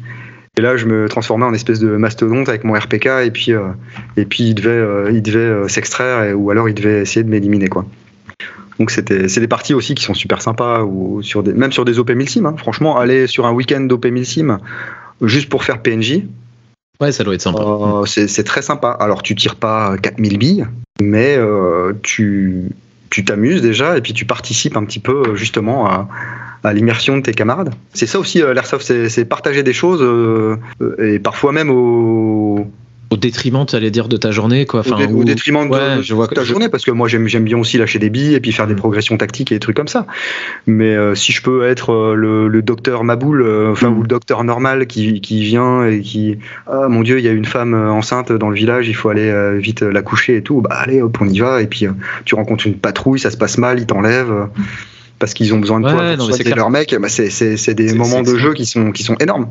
Mais c'est vrai que ça se fait quand même assez peu. En plus, là, depuis euh, dix- les dix dernières années, euh, les euh, comment on appelle ça, les escape games, tous ces jeux-là où t'as des t'as des PNJ, où t'as des gens qui sont censés t'assurer l'immersion dans, dans l'aventure, ça ça explose. Mm. Dans l'airsoft, moi, je le vois très rarement en fait, très rarement des PNJ, des scénars, des trucs. Ah, pourtant, ça se fait. Hein. Ça se fait, Ouais, ça se bon. fait. Il y a même des, des, des assos qui sont spécialisés dans ce style de, de jeu. Hein. Je pense à Bassin Airsoft, par exemple, D'accord. euh, qui sont euh, vraiment euh, exceptionnels. Enfin, pour moi, hein, je vois leurs photos, je vois leurs trucs et tout, ça, ça donne tellement envie. Ils sont situés où? Eh bien, Bassin, je me demande s'ils sont pas près d'Arcachon, du coup, D'accord. région de Bordeaux, par là-bas, ouais. Ok. Bah, il y avait Songe de l'âme aussi, l'association Songe de l'âme, où j'ai eu la chance de faire trois ou quatre de leurs OP. Et à chaque fois, c'était vraiment très très sympa. Il faudrait que je le fasse aussi parce qu'à côté de, à côté de chez, de chez nous, là, à côté de Nantes, il y a un truc aussi. Je me rappelle plus du nom, mais visiblement ils font aussi de la partie un peu scénarisée. euh, Faudrait que je teste. Ça, ça, ça m'attire de plus en plus. ouais. Ouais, après, c'est pas pour tout le monde. Il y a des joueurs, ils vont faire ça, ils vont dire, oh, bah, c'était pourri. Parce que bah, eux, ce qu'ils veulent, bah, c'est tirer de la bille. Ouais, c'est ça. euh, Ouais. Voilà. Mais euh, ça se tente, puis après, on sait si on aime ou si on n'aime pas. Quoi. Ouais, c'est clair. Ta chaîne a dépassé les 55 000 abonnés là il y a, il y a, il y a quelques heures. Donc tu as vraiment une, une, une super communauté euh, derrière toi. Qu'est-ce que tu as appris grâce à cette communauté? Qu'est-ce que tu en retires aujourd'hui en 2023 Alors, euh, ma communauté m'a appris euh, la patience, mais également l'impatience. le gars qui recycle les questions. Les mêmes euh, réponses, ouais. Euh, 55 000, ouais. Euh, bon, après, il faut toujours relativiser les chiffres. Hein. 55 000 abonnés, ça veut pas dire 55 000 personnes qui te suivent. Mais euh, non, c'est chouette. Ça veut dire que bah, ça les aide. Je suis content. Mm. Euh, mon rapport avec la communauté, il- ça dépend. euh, Ça dépend s'il y a du vent, tu vois. Non, ça dépend vraiment des jours. Ouais. Euh, parce que du coup, je reçois parfois plusieurs dizaines de messages par jour. Des messages, des fois pas écrits forcément en français. Mhm. Je vois. Enfin, enfin, Ouais, ouais. voilà. Enfin, ils sont pas écrits en anglais, hein, mais Non, non, mais je vois bien. Je, vois euh, bien. qui sont pas précis, qui sont parfois irrespectueux, où il n'y a pas de bonjour, où il n'y a pas d'au revoir, où il n'y a pas de merci. Enfin bref, c'est euh, parfois compliqué avec ces gens-là, Mhm. parce que je comprends aussi. hein, pour eux, c'est du consommable. Euh, ils regardent une vidéo sur YouTube. euh, bah tiens, il y a un gars là. Euh, ça doit être son job. Hein, bah, on va lui poser une Ouais, question. c'est ça. Et puis, si possible, on va pas dire bonjour, ni au revoir, ni merci. Euh, donc, bah, quand on a un par jour, ça va. Quand on a 20, c'est un peu embêtant. Mm. Euh, mais globalement, franchement, j'ai pas à me plaindre. Euh, Il y a des gens qui me suivent depuis très très longtemps. Après, il y en a d'autres qui ont arrêté de me suivre hein, pour des raisons euh, X ou Y, parce que je leur ai mal parlé, parce qu'un jour, euh, voilà, ça s'est plus ou moins bien passé. Euh, chacun est libre après d'aller voir le contenu euh, qui lui convient. hein. Mais euh, globalement, ouais, j'ai pas trop à me plaindre. Il y a quand même beaucoup de bienveillance. Mais euh, en vrai, je m'en fous. J'y Tu fais prenais- ton truc, quoi. bah, au tout début, tu commences, le moindre commentaire, bah en fait, tu prends ça comme une attaque personnelle. Ouais. Euh, on te dit que c'est bien, t'es là, oh c'est trop bien, euh, youpi, Ouais. euh, ils sont trop contents, et puis on dit ah ouais non mais en fait t'as une tête de con. Et là bah ça y est c'est fini, et tu dors pas de la nuit, t'es là, oh, pourquoi il m'a dit ça et tout machin. Ouais. Et en fait il y a un monsieur qui est maintenant un, un ami qui s'appelle Monsieur Kanseb. Mhm. Un jour il m'a dit, moi ça me faisait ça au début, et à partir du moment où j'ai arrêté euh, d'y prêter importance, c'est bien ça a vachement mieux été.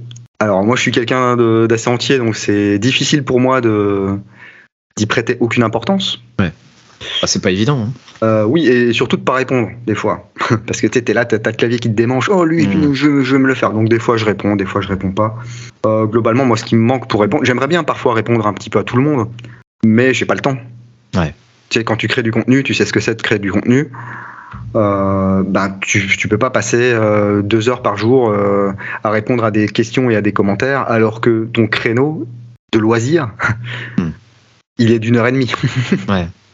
Tu vois? Donc quand je peux aider, euh, j'essaie de le faire. Mais par contre, il y a beaucoup de questions. euh, ouais, mais elle coûte combien la réplique? En fait, ça veut dire que le mec, il a pas regardé, pas les, regardé deux, le contenu, il a pas ouais. regardé les deux premières minutes de la vidéo. Ouais. Tu vois Mais je pense que ça, c'est le syndrome YouTube. Le syndrome YouTube, il y a tellement, euh, on casse tellement la distance avec la personne qui produit le, le contenu, parce que tu nous accueilles chez toi, en fait, par exemple toi. Euh, Enfin, en tout cas, c'est ce que les gens ont comme image. Euh, le mec, il fait ça, il nous accueille chez lui, donc limite, c'est un pote, quoi. Donc je peux y aller comme ça. sauf que non. Si le, le gars, il te propose son contenu, etc. C'est pas pour c'est pas pour autant que c'est ton pote et que tu peux arriver en mode salut machin, c'est quoi machin. Enfin, les, les, codes sociaux doivent rester les mêmes. Oui, et, et, ce qui est étrange, enfin, c'est pas du tout étrange, c'est humain, c'est que autant sur sur un conseil sur internet, sur des commentaires et tout, les mecs sont pas forcément Enfin, ils ont pas de limite, quoi. Alors que quand je me déplace des fois sur des événements, des portes ouvertes ou quoi, ah, bien sûr. Bah, tu vois, les, gens, mmh. des fois, ils ont limite euh, peur de t'approcher. Ah, c'est ah, c'est Dick Chavez, c'est le youtubeur et tout, machin. Mmh. enfin, on s'en fout. Euh. je veux dire, je suis juste un mec qui fait des vidéos dans sa cave. Euh, c'est pas parce que je fais des vidéos sur Internet et qu'il y a des gens qui les regardent que, que je suis mieux que vous ou, même moins bien, hein, parce que voilà, c'est ça. Donc euh, bah, les gens ils sont là, tu les vois, ils te regardent un peu, machin. Donc des fois c'est moi qui, pourtant je suis relativement timide. Hein, Enfin ça se voit peut-être pas comme ça, mais et du coup des fois je fais un petit peu la démarche de, de m'approcher d'eux, dire oui, euh, bonjour, enfin voilà quoi. Hmm. Et je pense aussi que toi, par exemple, pour avoir eu pas mal d'échanges avec toi, c'est que euh, tu te mets aussi un peu en protection. moi, c'est ce que j'ai remarqué. Tu te mets un peu en protection. Tu essaies d'éviter de prêter le flanc aussi, quoi. Bah, il faut, et puis euh, je veux absolument dissocier ma, moi, enfin, c'est-à-dire moi, mon, moi, mmh. moi, et, et, Ding Chavez. Ouais, bien sûr. Voilà, parce que Ding Chavez, c'est Ding Chavez, c'est l'entre du lingot et tout, machin. Et puis à côté de ça, bah, il y, a, y a la vie privée, il y a ce que je fais à côté et tout, euh, qui, qui regarde pas, déjà qui regarde pas forcément les gens, puis les gens s'en foutent. Mmh. Mais euh, je suis un peu joueur aussi, donc j'aime bien l'ironie, j'aime bien j'aime bien le second degré, des trucs comme ça, et tu t'aperçois que des fois les gens, ils ont, ils ont, ils ont plus ça. Ouais, il n'y a plus de nuance. Hein. Et du coup, euh, bah, ça peut aussi euh, prêter à confusion. Et puis, il n'y a pas de ton sur un message euh, internet. Mmh, tu, vrai. tu, écris juste, il y a pas, t'as beau mettre un smiley ou quoi, il n'y a, y a, pas le ton que tu peux employer bah, face, face à une personne. Mmh. Donc, ben, moi, quand un mec il m'envoie un message sans ponctuation, sans smiley, ni rien du tout, bah, forcément, je le prends au premier degré. Ouais. Voilà, donc je réponds euh, in accordance, tu vois. Non, mais je vois. je vois complètement. Euh, mais oui, enfin, la communauté, euh, franchement, j'ai pas à me plaindre. Euh, je sais qu'après, voilà, il y a plein de mecs qui me cassent du sucre sur le dos, ici ou là sur Internet. Si, si ça leur fait plaisir. Mais ça, est-ce que c'est pas l'apanage de quelqu'un qui produit quelque chose? Tu vois ce que je veux dire? Ah bah de, toute façon, à partir du moment où tu t'exposes. Ouais, à partir même même au-delà de t'exposer parce que tu montes ton visage, etc. Mais quand tu produis quelque chose, forcément, tu auras des gens qui auront quelque chose à y redire. Forcément, parce que tu peux pas plaire à tout le monde et, euh, et à la limite, c'est pas grave. Oui, et puis moi j'ai toujours dit que je faisais ça, c'était purement, euh, comment dire, euh, bah pour moi déjà, hmm. parce que j'aime bien découvrir du nouveau matériel, j'aime bien partager des choses. Euh, si ça peut aider des gens à pas dépenser 4 ou 500 euros dans un truc qui regretteront plus tard, alors je dis pas non plus qu'en regardant mes vidéos, ils vont jamais regretter un achat. Hein. Mais ça leur permet d'avoir un, petit vernis sur le truc.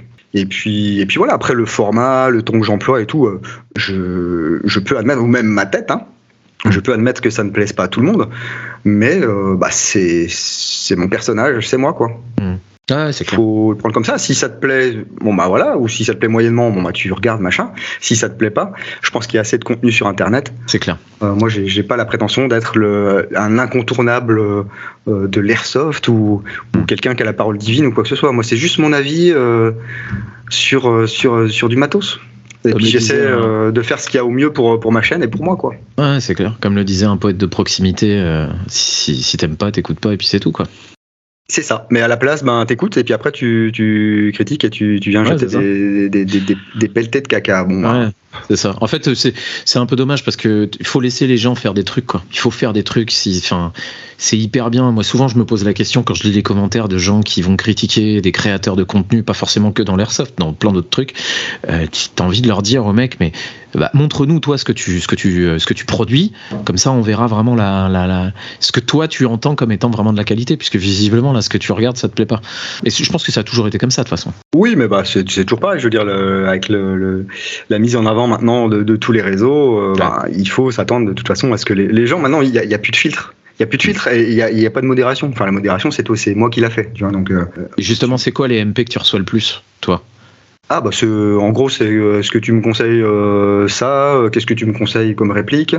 Ou alors est-ce que tu vas faire la review de ça? Et est-ce que tu peux donner des répliques? Ça s'est calmé ça dis donc. Ah ouais? Ouais. Parce que tu me disais, ouais, on me demande, est-ce que toi qui as plein de répliques, est-ce que tu peux m'en donner une Oui, alors j'ai fait un petit peu des giveaways au début. Et puis en fait, quand tu t'aperçois que les, les mecs ils disent rarement merci, tu dis bah écoute, moi des gens qui disent pas merci. euh. Alors il y avait très peu de participants parce que comme euh, moi j'ai j'ai envie que les gens se creusent un petit peu les méninges ou fassent des petites recherches pour répondre à des questions ou des trucs comme ça, tu vois. Euh, donc je mettais toujours un petit quiz ou quelque chose. Ouais, c'est ce que tu expliquais dans la chaîne de présentation, euh, enfin Oui. dans la, la vidéo de présentation de ta chaîne. Et du coup, euh, ben, au lieu d'avoir euh, euh, 600 mecs qui vont juste euh, cliquer sur like et, et identifier euh, 15 amis, et ben, ben, il faut aller voir un truc sur, sur le blog, il faut aller un petit peu sur la chaîne, explorer et tout. Bah, du coup, t'as 10 participants, quoi. Ouais, c'est fou. hein. Bah tant pis, bah, au moins, le mec qui gagne un truc, il sait un peu sortir les doigts, les doigts mais c'est pas Ouais, pour c'est ça qu'il va dire merci. Voilà. Ouais. C'est quoi les MP les plus improbables? T'en as un en tête, un truc improbable que t'as reçu une fois où tu t'es dit non mais c'est pas sérieux, il m'a pas envoyé ça le mec. Alors c'était pas un mec, c'était euh, une société de cosmétiques qui qui avait dit euh, ouais on adore vos vidéos, on pense que on pense que votre public est la cible pour nos produits et en fait c'était genre des, des crèmes de jour, des rouges à lèvres, des trucs comme ça. Je- ils, ont, ils ont tout compris. Euh, en tout cas, moi, je suis impressionné par le nombre de disclaimers souvent quand je regarde des vidéos sur YouTube euh, que les YouTubeurs doivent faire. Sais, euh, genre devoir dire, bon, je suis désolé, sur une des vidéos que je regardais de toi euh, récemment, tu dis, bon, je sais que vous allez dire dans les commentaires que c'est encore une base M4, mais si je fais ça sur une base M4, c'est parce que les moteurs sont plus faciles à enlever. En fait, à chaque fois, les, producteurs de contenu sont obligés de dire, oui, je sais que machin, anticiper en fait les, les mauvaises interprétations et les mauvaises des- enfin, état d'esprit qu'il peut y avoir derrière. Oui, ah bah, après c'est c'est peut-être aussi du, du zèle de ma, part. Euh, parce que je me dis ça va peut-être me faire gagner du temps. J'aurais pas à lire un commentaire d'un mec à dire ah mais tu fais toujours sur des M4. Bah oui là je pense que c'était sur les moteurs brushless. Ouais, c'est ça. Bah en fait c'est plus facile de changer un moteur euh, dans une poignée de M4 que Ah ouais, de démonter clair. la cage moteur et tout. Donc euh, voilà, j'ai du temps limité, hein, c'est pas mon métier hein, de faire des vidéos d'airsoft. Euh, donc j'essaie d'aller aussi au plus simple pour moi et au plus rapide. Mais t'es pas le seul. Hein. Les, les trois quarts des, des- des- des producteurs de contenu font pareil. Je sais plus qui je regardais l'autre jour qui disait euh, Oui, je sais, sur cette réplique, j'aurais dû mettre tel accessoire parce que là, c'est pas cohérent. Vous allez me le dire en comment. C'est- C'est fou, quoi. T'as des mecs qui vont venir te faire ta petite, leur petite réflexion. euh. Absolument, absolument. Ben, euh, l'autre coup, je lisais un truc sur la série Cœur Noir.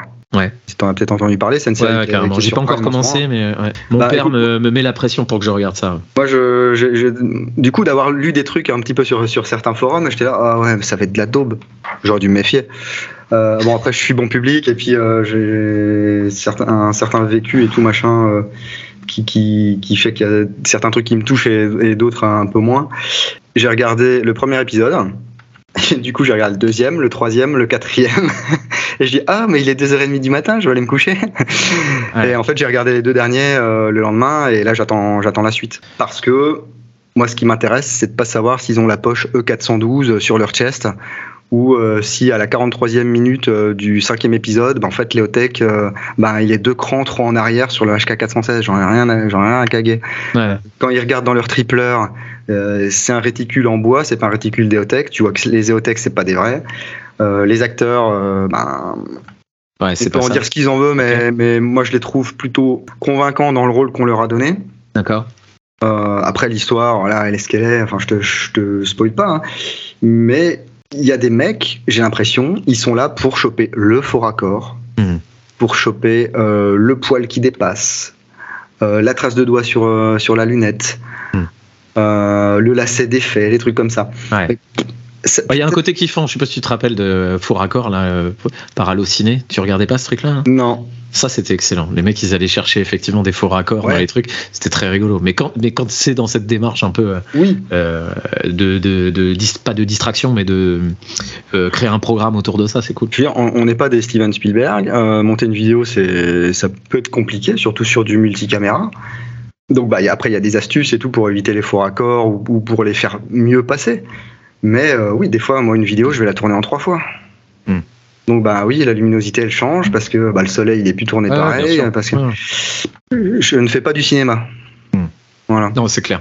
Mais les Ouais. gens vont s'attendre de manière générale, maintenant avec la professionnalisation des youtubeurs, que tu une qualité incroyable. Et dès que c'est pas le cas, peut-être ils vont te tomber dessus. Quoi. Ouais, mais moi, je suis pas youtubeur, donc euh, Ouais, je veux dire, c'est pas avec 150 balles de YouTube monnaie euh, par mois que, que je vais Mm. être youtubeur. Ouais. Mais alors j'accepte euh, la critique lorsqu'elle est euh, euh, argumentée et qu'il y a quelque chose derrière, tu vois. ouais. Ah ouais, c'est clair. Il faut être à l'écoute. faut être à l'écoute. Euh, parfois, il y a, ah, moi, j'aurais pas fait ci, j'aurais pas fait ça. Ou de quoi un mec qui me dit, euh, ouais, euh, parce qu'à un moment donné, dans la vidéo, je dis, enfin, je sais plus, je parle d'acier, et puis je dis, alors, bah, mon aimant il colle, donc ben c'est c'est c'est en tout cas c'est ferreux. C'est peut-être pas de l'inox, mais c'est hmm. ferreux. Et puis je dis bah puis en plus il y a des inox qui qui aimantent pas, donc ça c'est pas non plus un et le mec me dit oui alors qu'il soit inox ou pas, ça aimante toujours. Bah non. Bah moi j'ai pas argumenté. J'ai juste hmm. dit non. Merci, bonsoir. Bah, je laisse le mec, euh, tu vois, aller checker, quoi. Mais il y a, il y a, y, a, y, y a même des fabricants de répliques qui font exprès de mettre des vis inox sur les cages moteurs pour pas que les vis, euh, justement, aillent, aillent s'aimanter sur les moteurs. Donc, euh, ouais. Il y a des inox qui, qui sont magnifiques. Voilà. Euh, toi, tes vidéos euh, semblent hyper naturelles. Quand on regarde ton contenu, on sent que c'est pas scripté, que tu lis par un prompteur, que tu lis par un texte. Tu les écris tes vidéos? Comment tu procèdes pour produire ton contenu? Alors je t'avoue que parfois euh, ce serait peut-être mieux si j'avais un prompteur. Surtout, euh, surtout depuis quelques temps où je fais mes vidéos, du coup, euh, où je suis très fatigué. Et quand je fais mon montage, ou quand je regarde la vidéo, je fais, mais en fait, là, ce que j'ai dit, c'est même pas du français, quoi. Ah euh, mais je fais même pas gaffe des fois à ce que je dis parce que bah, la fatigue et tout. Alors je prends toujours, attention, je me force pas. Hein, c'est vraiment parce que je prends toujours autant de plaisir à faire des vidéos. Mm. Mais, mais faire des trucs quand t'es euh, quand es explosé ou quand tu dis oh bon allez j'ai une demi-heure de libre, faut mm. absolument que, que je fasse un truc bien euh, du premier coup. Bah tu peux être sûr que c'est là que tu fais cinq fois la prise. Mm. mais globalement il n'y a pas de texte. Ok. Il y a un tableau blanc avec un petit récap sur le prix de la réplique, son nom, les, euh, les différentes features euh, où on peut la trouver. Parfois, je mets un petit aparté sur le modèle RS. Ok. Euh, mais après, bah, le, plan, il est un petit peu toujours le même, tu vois. C'est ta structure, quoi. ouais, c'est hmm. voilà. Bonjour, aujourd'hui on va voir ça. Ensuite, bon bah merci à un tel, un tel, un tel. on déballe la réplique, on regarde ce qu'il y a un peu dans la boîte. Ensuite, on s'intéresse à la réplique. Donc là, pareil, j'ai un, enfin j'ai un plan c'est vague, hein, c'est les marquages. Après, je pars de l'arrière de la réplique et je vais jusqu'à l'avant. Euh, après, on met une batterie dedans, on tire un peu à vide, on va au chrony, on va sur cible, et puis après, euh, on, parle un petit peu, enfin, je parle un petit peu de, ce que j'en pense, et, et, puis surtout, je demande aux gens, euh, n'hésitez pas à me dire ce que vous, vous en pensez, parce que mmh. c'est pareil, toujours avoir l'avis d'un mec, on s'en fout. Ce qui est important, c'est que les gens aussi communiquent dans, dans l'espace commentaire. Moi, j'aimerais bien, j'aimerais bien que la communauté participe plus dans les commentaires. Déjà, elle participe bien, je suis content. Mais mettre, bah voilà, moi j'ai cette réplique. Et ben, je trouve que tu as tort parce que ben, moi, tu vois, ça, ça, ça, ça a cassé au bout de 4000 billes. Hmm. Et ben, merci pour ton rétex. J'ai pas mal de rétex, j'ai de plus en plus de rétex et ça, c'est super cool justement pour la communauté. Mais après, il faut aussi que les gens aient la démarche d'aller lire les commentaires. Hmm. C'est vrai aussi, ouais. Hmm, parce que ben, que moi je fasse la présentation de la réplique, c'est cool, mais qu'à côté de ça, il y ait cinq ou six personnes qui ont la réplique depuis des mois, qui ont beaucoup joué avec, et qui ont du coup eu euh, soit des problèmes, soit pas de problèmes, puissent venir dire bah écoute, moi j'ai changé ça parce que ça marchait pas, euh, moi j'ai le garde-main qui est tombé tout seul euh, au bout de trois parties, etc. Et, et ça, c'est, ça a une valeur inestimable. Hmm. Comment ça se passe du coup sur le, dans, dans le YouTube Airsoft pour, pour des partenariats? Je regardais une vidéo de toi il y a quelques jours où tu avais un partenariat avec une, une plateforme de vente. c'est eux qui te contactent, c'est toi qui les contactes, comment ça se passe? Ben, c'est pareil, il y a eu une évolution, et je pense que l'évolution elle est un petit peu la même pour tout le monde. C'est qu'au début, euh, tu sais pas. Tu dis ah j'ai une chaîne YouTube, j'ai fait 300 vues. Je vais envoyer euh, un mail généralisé à toutes les boutiques d'airsoft françaises en leur disant que je peux leur faire de la pub s'ils m'envoient une réplique gratuite. ouais, ouais. Pauvre fou. euh, après, plus c'est gros, euh, mieux ça passe. Hein. Euh, non, j'ai eu quand même un, peu de bol. quand j'ai commencé, effectivement, bah, très peu de vues, machin et tout. Euh, j'étais un petit peu up par les youtubeurs qui à l'époque avaient genre 1500 abonnés. Ouais, bah ouais, c'est normal. Donc bah oui, bah mine de rien, ça te fait encore quelques, quelques dizaines ou centaines d'abonnés en plus, ça te fait plus de visites et tout. Et puis j'ai eu la chance de faire des trucs avec euh, Warsoft, à l'époque, qui était un, magazine d'Airsoft, et ils ont monté euh, leur chaîne YouTube Warsoft TV. Et moi j'avais rencontré l'animateur de l'époque qui s'appelait Nico, euh, qui aimait bien ce que je faisais, qui m'a dit ah ça me plairait bien moi de faire une rubrique euh, présentation de répliques avec toi pour la Warsoft TV. Donc ils sont venus chez moi, on a fait ça. Alors il n'y avait pas de lumière, le son dégueulasse, machin. Enfin, le YouTube du début des années 2010, quoi, le truc où tu pouvais encore y aller un petit peu à la YOLO euh, sans qu'on vienne te casser les rouleaux. Et puis de fil en aiguille, euh, je suis, je suis, euh, enfin Warsoft s'est arrêté, Red Dot Magazine s'est créé. J'ai été sollicité pour écrire des articles dans Red Dot Magazine parce que j'écrivais, il y a Belle, Belle Burnette aussi dans un magazine de, jeux vidéo. Ok. Ah oui, t'écrivais chez, chez qui? Chez PC for War qui a, fermé depuis. Ok. Spécialisé dans, dans le wargame et trucs comme ça. D'accord. Et euh, de fil en aiguille, j'ai fait des salons, j'ai rencontré des pros. Euh, ils m'ont amené à l'IWA. Alors, mon premier IWA, c'était exceptionnel. Tu peux expliquer ce que c'est que l'IWA Alors, l'IWA, c'est un, c'est un salon du, de la chasse et du tir de loisirs qui a lieu en Allemagne à Nuremberg tous les ans au mois de début mars. D'ailleurs, j'y vais là dans, bah, cette année et euh, où euh, tu as également bah, beaucoup beaucoup de stands d'airsoft. Toutes les marques viennent là pour euh, recevoir des clients, passer des contrats et tout quoi. Donc c'est pas un salon pour les joueurs d'airsoft. Hein. Non, c'est pour les professionnels. normalement, mais bon, comme après toutes les boutiques ont des invites, ils invitent, ils, invitent certainement leurs clients qui dépensent le plus, le plus d'argent chez eux, mmh. chez eux ou alors leurs copains. Et du coup, t'arrivais sur un stand, bah, les gens ils te regardent, ils disent bah c'est qui celui-là quoi. C'est normal. Les mecs mmh. te connaissent pas, ils, te connaissent ni Adam ni Dave, ils te connaissent pas, ils savent pas quitter, ils savent pas ce que tu fais. Et puis au fur et à mesure, bah tu tu te fais un petit peu des relations, euh, on te sollicite ou pas, parce qu'il y en a ils te disent euh, tout simplement bah nous ça nous intéresse pas. Ouais, ouais, normal. Parce que bah ton format nous intéresse pas, nous on cherche quelqu'un qui nous fasse des vidéos commerciales, ou parce que ben t'es à genoux dans ton salon, ça nous intéresse pas, ou des choses comme ça. Hmm. Et euh, j'ai eu la chance qu'il euh, y ait des, des, gens comme comme euh, Eric Gauthier par exemple, qui était le patron de BO Manufacture à l'époque, qui me fasse confiance et qui, qui me prête du matériel. Hmm. Ou même la boutique du coin, la boutique, on avait une boutique d'airsoft à Bourges et et euh, le gars me prêtait des, des, répliques pour que je puisse faire des reviews écrites à l'époque, parce que je faisais que de l'écrit au début. Donc toi, le partenariat, ça a commencé par des prêts de, que tu puisses présenter du matos sans avoir l'acheté quoi. Ça a commencé par des prêts, euh, mais il y avait toujours une compensation derrière parce que les gens étaient euh, quand même euh, bien câblés. Hum. Euh, donc c'était pas financier, hein, mais souvent c'était bah, des consos et tout, mais vraiment du conso. Euh, des billes, du gaz, des. des ouais, mais, mais je veux dire en quantité, en bonne quantité. Hmm.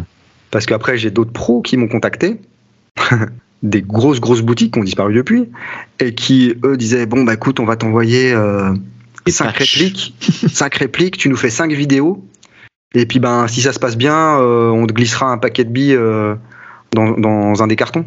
Ouais. J'y répondais avec ton, ton patron, il te paye en, en paquet de billes. Ton, ton, paquet de billes, euh, c'est là où tu marges le plus sur un paquet de billes. Hmm. Ton paquet de billes à 18 euros, euh, toi tu l'achètes 3 euros. Euh, ou 4 euros. Donc au bout d'un moment, respecte-moi quoi. Enfin, souvent, souvent, dans les métiers créatifs, moi j'ai bossé dans, dans, des métiers créatifs quelques pas mal d'années. les gens voient le produit fini de ce que tu produis et du coup ils se disent que ça représenterait en termes de travail et du coup ils ont l'impression que c'est ok de de t'utiliser sans te rémunérer. Moi, j'ai les souvenirs de, je bossais dans la com, je faisais des, logos, du, enfin de, la com en général, si tu veux. Et les mecs venaient me voir en me disant, bon bah écoute, si tu me fais un logo, euh, bah ça te fera de la pub, quoi. Enfin, à la base, je veux pas faire de la pub. Enfin, c'est mon métier, quoi. Tu vois ce que je veux dire? C'est clair, ouais. Et euh, ça me fait penser un peu à ce que tu dis. C'est on te glisse des cacahuètes en te disant, vas-y, bosse pour nous, et puis on, te file un paquet de billes, quoi. Mais ça, c'est ça a été en plus exacerbé par le, fait qu'on n'ait plus de presse écrite Airsoft en France. Hmm. Euh, alors je parle pas de 020 Magazine parce que c'est un cas particulier, c'est un magazine qui est qui est édité en plusieurs langues, distribué dans, dans de nombreux pays et tout. Mmh. Euh, mais bah, on avait Warsoft, on avait Red Dot, on avait B26, maintenant il n'y a plus rien. Mmh. Et euh, quand un professionnel devait passer une pub dans un de ces magazines, c'était des centaines, voire des fois des milliers d'euros mmh. pour un tiers de page ou pour un, un, quart de page ou pour une page entière. Bah, maintenant, ils ont raison de ne pas se priver. Ils prêtent une réplique à un mec, il va faire une vidéo, ils vont faire 5000 vues. Ouais, c'est clair, et c'est des vues qualifiées en plus. Oui, alors qu'avant, ben, euh, le magazine, par exemple, Red Dot, il se vendait aux alentours de 3-4 000 exemplaires. Hmm. Ah ouais, c'est clair. Hmm. Donc euh, c'est du pain béni. Et puis euh, les mecs disent ah bah je te prête une réplique. Bah tu vas pas dire non, tu vois parce que ça fait du contenu pour ta chaîne. Ah après les gens te contactent pour dire ah ben moi je t'envoie ça bah, ça te fait du contenu pour ta chaîne. si je veux du contenu pour ma chaîne, euh, je m'achète un truc et puis voilà. c'est ça. En fait, ils te rendent service, quoi. Ça. Mais, mais, voilà. Mais je veux dire, tu, tu, vas mettre leur logo, tu vas mettre en avant leur marque et tout machin. Et il n'y a rien derrière. Et alors c'est pour ça que je sais aussi que je suis, je suis très critiqué euh, par certaines personnes, euh, parce que c'est maintenant le Ding Chavez, ben il, il fait rien gratuitement. Bah, effectivement, je fais rien, enfin je ne fais quasiment plus rien gratuitement, parce que j'estime que la visibilité qu'aujourd'hui je peux donner une boutique ou une marque d'airsoft, elle est monétisable. Mais bien sûr. Et puis tu as travaillé pour ça. Je pense que les gens se rendent pas compte en fait du travail que ça représente de tenir une chaîne avec autant de vidéos euh, que, la tienne, par exemple. Je pense que les gens voient le produit fini comme étant le produit fini, mais ils voient pas tout le travail qu'il y a derrière, toute l'abnégation, tous les, les moments que tu passes pas avec ta famille, tous ces trucs-là. Et ça, c'est des choses, euh, ça c'est à eux que je m'adresse quand je dis ça, c'est des choses qui valent de l'argent, quoi. Et le, que quelqu'un veuille euh, en retirer un bénéfice financier, c'est juste ni plus ni moins que ce qu'il ferait à ta place, quoi. Tu vois ce que je veux dire? Oui, alors après, je sais qu'il y a aussi beaucoup de jalousie. enfin, oui, forcément. Euh, donc, pour revenir au cœur de ta question, euh, j'ai arrêté en fait de demander des choses aux pros. Mhm. Et maintenant, je les laisse me, me contacter. Donc, s'ils me contactent, ils me contactent. S'ils me contactent pas, ils me contactent pas. Mais il faut savoir un truc. Et alors, ça va peut-être en étonner quelqu'un, mais j'ai horreur de demander des choses. Quand c'est un premier contact, tu vois, euh, au début, je te disais, hein, quand tu as 300 abonnés, euh, tu te dis, ah bah c'est ça qu'il faut faire. Mais un peu plus tard, en fait, euh, je me disais, mais en fait, t'es qui pour demander des choses à des boutiques ou à, ou à, des pros ou à des marques? Et puis, naturellement, ben, il y a des marques et des boutiques qui m'ont contacté, et puis on discute un petit peu des modalités, etc. Et puis ça se fait ou ça se fait pas. puis les partenariats, ça peut bouger aussi. Hein. Certaines marques, elles aiment bien passer d'une personne à l'autre. Ouais. Il y a certaines marques qui ne me contactent pas parce que ou qui ne me contactent plus certainement parce que mes conditions ne leur conviennent pas. Parce qu'ils se disent bah nous on a un mec qui peut faire la même chose mais gratuitement pourquoi on lâcherait une réplique? Ouais ok. Parce qu'il faut savoir que en, définitive euh, euh, je prends pas d'argent en fait. Euh, moi une de mes conditions pour pour les pros hein, c'est qu'ils me laissent le matos. Hmm. alors forcément si c'est une réplique GBLS à 2000 euros on va essayer de trouver un terrain d'entente et puis hmm et puis euh, voilà, trouver une autre compensation par exemple. Mais euh, après, ça reste un moindre mal parce que comme tu disais, euh, tu es maintenant à même de pouvoir donner une vraie exposition. Donc c'est un moindre mal pour eux aussi. Enfin, moi je le vois comme ça. Oui, bah puis on en parlait hein, dans la presse. Enfin, la presse, la communication dans la presse écrite Airsoft était extrêmement chère. Et la communication en général coûte extrêmement cher. Hmm. Et là, je pense que c'est des, des postes d'économie qu'ils font en se disant, bah, tiens, il y a, y a, tel youtubeur ou tel, euh, je sais pas quoi, blogueur, en fait, bah, on va lui prêter la réplique, il va être content, ça va lui faire du contenu. Et puis, euh, bah, en un de ces quatre, on lui laissera peut-être un truc, mais s'il laisse hmm. une réplique sur 5 ou une réplique sur 10, eux, ça leur va. Euh, hmm. Moi, ça me va plus dans le sens où, ben, je pense qu'à côté de ça, bah, ils peuvent se permettre d'avoir un petit, un petit budget comme, tu vois ce que je veux dire mmh. Complètement. Voilà. Et après, ça dépend, c'est toujours au cas par cas. Faut, je dis, euh, je prends plus de prêt ou quoi que ce soit. C'est pas vrai, mais, mm. mais ça dépend pour qui, ça dépend euh, si on a déjà fait des choses ensemble, ça dépend, ça dépend du matos aussi. Mm. Et puis, euh, il y a certaines boutiques qui m'ont carrément dit, ben, nous, tu as open bar dans, dans, le catalogue, ou même des grossistes hein, qui m'ont dit, tu as open bar dans le catalogue, tu prends ce que tu veux. Et en fait, bah, j'ai tellement de scrupules, en fait. Hein, que euh, bah, je pourrais demander une réplique par mois, une réplique tous les deux mois, tu vois. Et ben, je fais peut-être un ou deux trucs euh, par an avec eux, tu vois. Hmm. Donc, euh, ben, j'aime pas abuser, et puis, et puis c'est pas le but non, plus. Le but, c'est que ça reste quand même des relations saines. je sais que quand je fais quelque chose directement pour une marque ou un assembleur, j'aime bien aussi qu'il y ait un échange sur du feedback. Mhm. C'est-à-dire pas juste, euh, allez tiens, euh, voilà la vidéo, euh, ciao, mais un dire consulting quoi. Voilà, leur, dire un peu, ouais, peut-être pas consulting parce que c'est un peu se la, péter. Je suis, d'accord. Enfin voilà, je suis personne, hein. mhm. mais dire voilà ce que j'en ai pensé, voilà. Alors ça, par exemple, j'ai ça qu'à casser, j'ai ça qui a un peu de jeu et tout machin. Est-ce que c'est normal?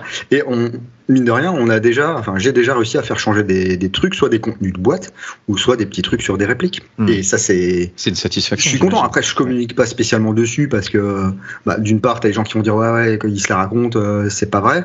Et puis, euh, et puis d'autres qui vont dire oui, bah, juste ils se la racontent. Mais c'est des petites satisfactions de se dire que, au final, les heures que je passe sur, euh, sur une réplique, parfois, voire même parfois les dizaines d'heures, eh bien ça puisse servir aussi à, quelque chose et que ça puisse servir au final aux joueurs. Alors c'est un exemple sur, sur 100 répliques, tu vois ce que je veux dire, mais et puis globalement les partenariats se, se passent comme ça. Hein. Faut mm. qu'il y ait aussi une relation de confiance. Alors je sais qu'il y en a, ils me contactent juste pour l'exposition, ils en ont rien à faire spécialement de, de ce que je fais. Ils ont jamais vu une de mes vidéos, ils voient juste les chiffres, la dynamique de la chaîne, etc. Ouais. Et puis d'autres où c'est un petit peu plus euh, perso, ils disent Ah ben ouais, on a bien aimé, tiens, ta vidéo sur tel produit, on a trouvé que c'était sympa ta façon de procéder. Euh, est-ce que tu peux faire la même chose avec notre réplique à nous? Hmm. Mais tu sais, les, partenariats, en fait, ça va, ça vient. Euh, et puis, bah, je suis pas tout seul. Mhm.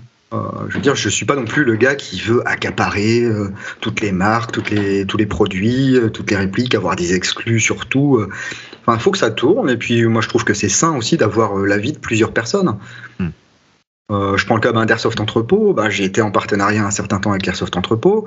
Après, ils ont choisi de partir avec euh, d'autres gens. Euh, bah, c'est cool. Mmh. Parce que ça permet aussi bah, de tourner un petit peu et puis d'avoir différents avis. C'est plus sain, je trouve, que mmh. d'avoir un petit peu une espèce de, monopole avec toujours le même gars qui dit la même chose et puis autour, ben, rien qui existe. Ouais. Alors que là, ben, les les. Euh, alors moi j'aime pas les appeler les, partenaires parce que hmm. il n'y a pas que des partenaires. Mais les, différentes marques ou les différentes boutiques, eh bien, elles sollicitent euh, différentes personnes et, euh, et, c'est cool. Voilà, soit par affinité, soit parce qu'ils préfèrent ce que fait un tel ou un tel, hmm. soit parce que bah, eux, ils n'ont pas le temps parfois, hein. ils n'ont pas le temps, ils n'ont pas de studio, ils n'ont pas le temps de faire de la promo pour leurs produits, bah, ils, prennent, ils louent ou ils prennent les services de quelqu'un qui a une chaîne YouTube. Hmm. Oui, ce qui, ce qui se comprend. Oui. Mais ça, ça montre aussi que ce que les gens ont parfois du mal à intégrer, c'est que ça peut être une passion, l'airsoft, mais c'est aussi un business. Il y a des gens qui gagnent leur vie grâce à ça, il y a des gens euh, duquel c'est le métier, ça génère du trafic, ça génère de l'argent. Tu as travaillé, toi, des années pour réussir à créer une communauté. Cette communauté, elle, est qualifiée. Tu as 55 000 abonnés, par exemple, on en parlait tout à l'heure. Ça vaut de l'argent. Et ça, c'est quelque chose que les gens doivent intégrer. C'est normal que quelqu'un qui a travaillé des années comme toi ou d'autres, hein, je pourrais citer plein d'autres personnes, puisse avoir euh, des avantages en nature ou même euh, financiers. Ça me semble complètement normal. Bah, ça te semble normal, mais c'est pas forcément la mentalité en France, j'ai envie de dire. Mmh. Ouais, c'est sûr. Euh, mais après, moi, je, je, je, ne blâme surtout pas euh, les, les, créateurs de contenu qui font des vidéos sur du prêt qu'une boutique peut leur faire. Parce que ça permet quand même d'avoir du matériel que sinon on n'aurait pas eu entre les mains. Ou alors ça nous aurait coûté des centaines d'euros et euh, bah, on en a parlé tout à l'heure. À partir du moment où tu achètes une réplique, et eh ben c'est de l'argent que tu perds quoi. Hmm. Parce que tu vas pas pouvoir la revendre le prix du neuf. Hmm.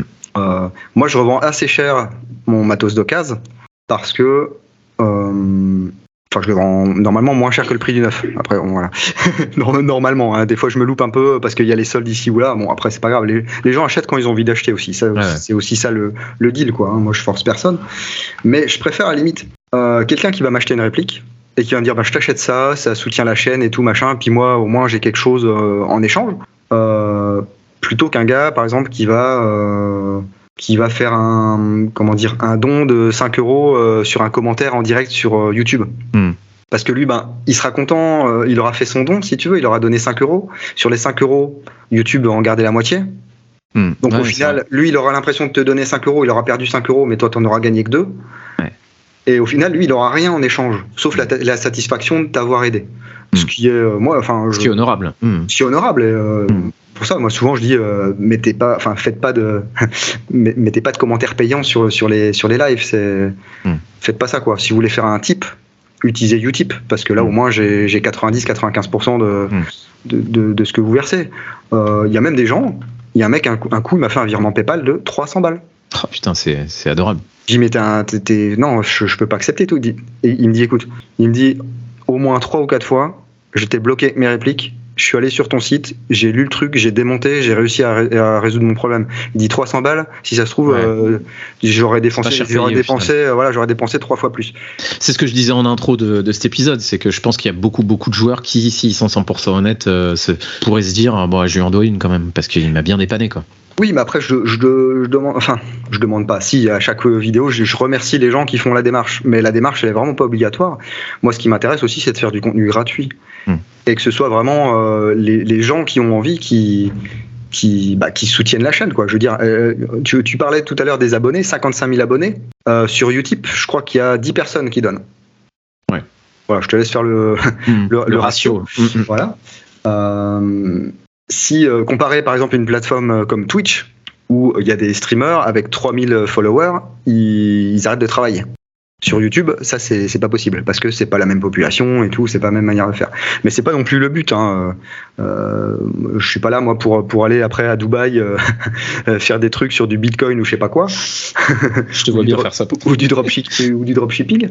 Mais voilà, j'essaie de, aussi de proposer, euh, de penser un petit peu parfois à la communauté et euh, d'essayer de racler, je sais pas, un code promo, un truc pour que les gens puissent économiser 5, 10, 15% sur un truc. Mais même ça, parfois on, on te le reproche. Ah, parce que ah, bah, c'est qu'il doit en retirer quelque chose. Bah oui, genre, je retire déjà une satisfaction d'avoir pu négocier un code de 15% pour les gens qui vont acheter. Mais euh, de toute façon, quand, c'est rémunéré, je le dis. Y a pas, j'ai pas de raison de, cacher des trucs, même si je vais pas divulguer des sommes ou quoi, parce que les mecs après vont se dire ah bon, hein, c'est tout. mais euh, mais on a aussi un rapport aussi en France avec euh, d'une part l'argent et d'autre part les gens qui réussissent. Et là, je mets vraiment des gros guillemets parce que j'estime avoir la chance d'avoir un petit peu réussi mmh, à faire ta place, ouais. à faire ma place dans, dans le YouTube Airsoft euh, francophone. Mmh. Mais euh, mais il faut rien prendre comme acquis. Demain euh, ou dans deux mois, ça peut être fini. Hein. Mmh. Et c'est tellement volatile. dans trois mois, j'annonce que j'arrête la chaîne et les vidéos. je peux te dire que tout le monde va s'en beurrer l'arrêt. Hein. Il y aura encore, il y aura encore 150 000 autres chaînes d'airsoft. Euh, et puis ça switch un peu, tu vois, les mecs, alors au début ils t'aiment bien, puis après, ah bah il y a l'autre nouveau, là il est cool, euh, puis lui euh, il parle bien à sa communauté, bah oui il parle bien à sa communauté. Quand t'as 3000 abonnés, t'as pas le même genre de population et le genre de soucis que quand on a 50 000. Ouais, c'est clair, je veux bien te croire. Et il y a aussi, tu sais, les les social airsoft warriors, hein, qui, euh, qui euh, à partir du moment où tu as atteint un certain nombre de vues ou un certain nombre d'abonnés, ou alors tu commences à avoir des partenariats et avoir des trucs un peu rémunérés, et eh ben euh, en fait ouais bah ça y est c'est un vendu. Donc ce qu'il nous dit c'est plus la vérité quoi. Donc on va switcher sur un autre qui commence et qui lui a l'air plus plus euh, roots, plus naturel, c'est ce que je veux dire. Ouais, mais complètement, je comprends complètement. Et je pense que la dynamique, elle est la même sur toutes les chaînes. C'est que, en fait, comme euh, l'airsoft, c'est un petit milieu euh, qui a pas énormément de moyens. Enfin, c'est pas c'est pas la chaîne de Squeezie, tu vois. Donc, tu as une approche, on va dire intimiste avec les gens avec, pour lesquels tu produis du, du, du, contenu. Du coup, ils te voient un peu comme leur pote. Et à partir du moment où, en fait, toi, tu commences à gagner 2-3 sous avec ton truc, ils se disent mais attends, mais comment ça se fait que, en fait, s'il y avait une réelle professionnalisation, tu vois, une super prod, etc., je pense que les mecs comprendraient mieux qu'il y a un aspect mercantile derrière. Je sais pas si tu me suis. Ouais. Et euh, là, c'est pas le cas. Même on regarde les principales chaînes airsoft qui sont un peu à la mode euh, ces temps-ci, c'est des trucs assez intimistes, quoi, où les gars ils parlent euh, tranquille. Mais quand les chaînes auront un petit peu plus explosé, s'il y a des, des, partenariats, ça fera la, même la même mécanique. Possiblement, possiblement. Et puis, enfin, moi, je suis pour que les créateurs de contenu puissent pas forcément gagner leur vie parce qu'on ouais, est quand même dans un dans un microcosme et, justement en fait, de niche. Mais que je me dis, c'est qu'au contraire, en fait, les, on devrait se dire, putain, mais c'est bien, au moins ça fait euh, découvrir au plus grand nombre notre, euh, notre discipline, notre, euh, notre, notre passion, etc. Qu'il y ait des mecs qui puissent en vivre, ça veut dire qu'ils vont nous pouvoir nous proposer du contenu de qualité, pouvoir être fidèles, enfin après c'est libre à chacun, mais être fidèle à ce que à ce qu'ils ont envie de tenir comme ligne éditoriale et tout. Non, on devrait s'en satisfaire, je trouve. Ouais, mais c'est un phénomène bien français, hein, je veux dire, faut, faut, faut pas trop, faut pas trop avoir de succès, faut, faut pas faut pas trop gagner euh, de trucs, faut pas trop avoir d'avantages parce que sinon c'est pas très bien. Tu, je, veux dire, je serais américain, je suis sûr que j'aurais beaucoup plus d'abonnés et que j'aurais plus de gens euh, qui, qui soutiendraient la chaîne. Hmm. Ah, évidemment, c'est pas la même mentalité. Hein. C'est pas la même mentalité, mais euh, mais je m'en fous. Parce que moi, ce qui m'intéresse, bah, c'est de faire de l'airsoft francophone. Parce que je suis français et parce que bah, moi, ce qui m'intéresse, c'est les joueurs français, francophones. Il y a pas mal de Québécois aussi qui, qui me suivent, il y a pas mal de Belges, de Suisses.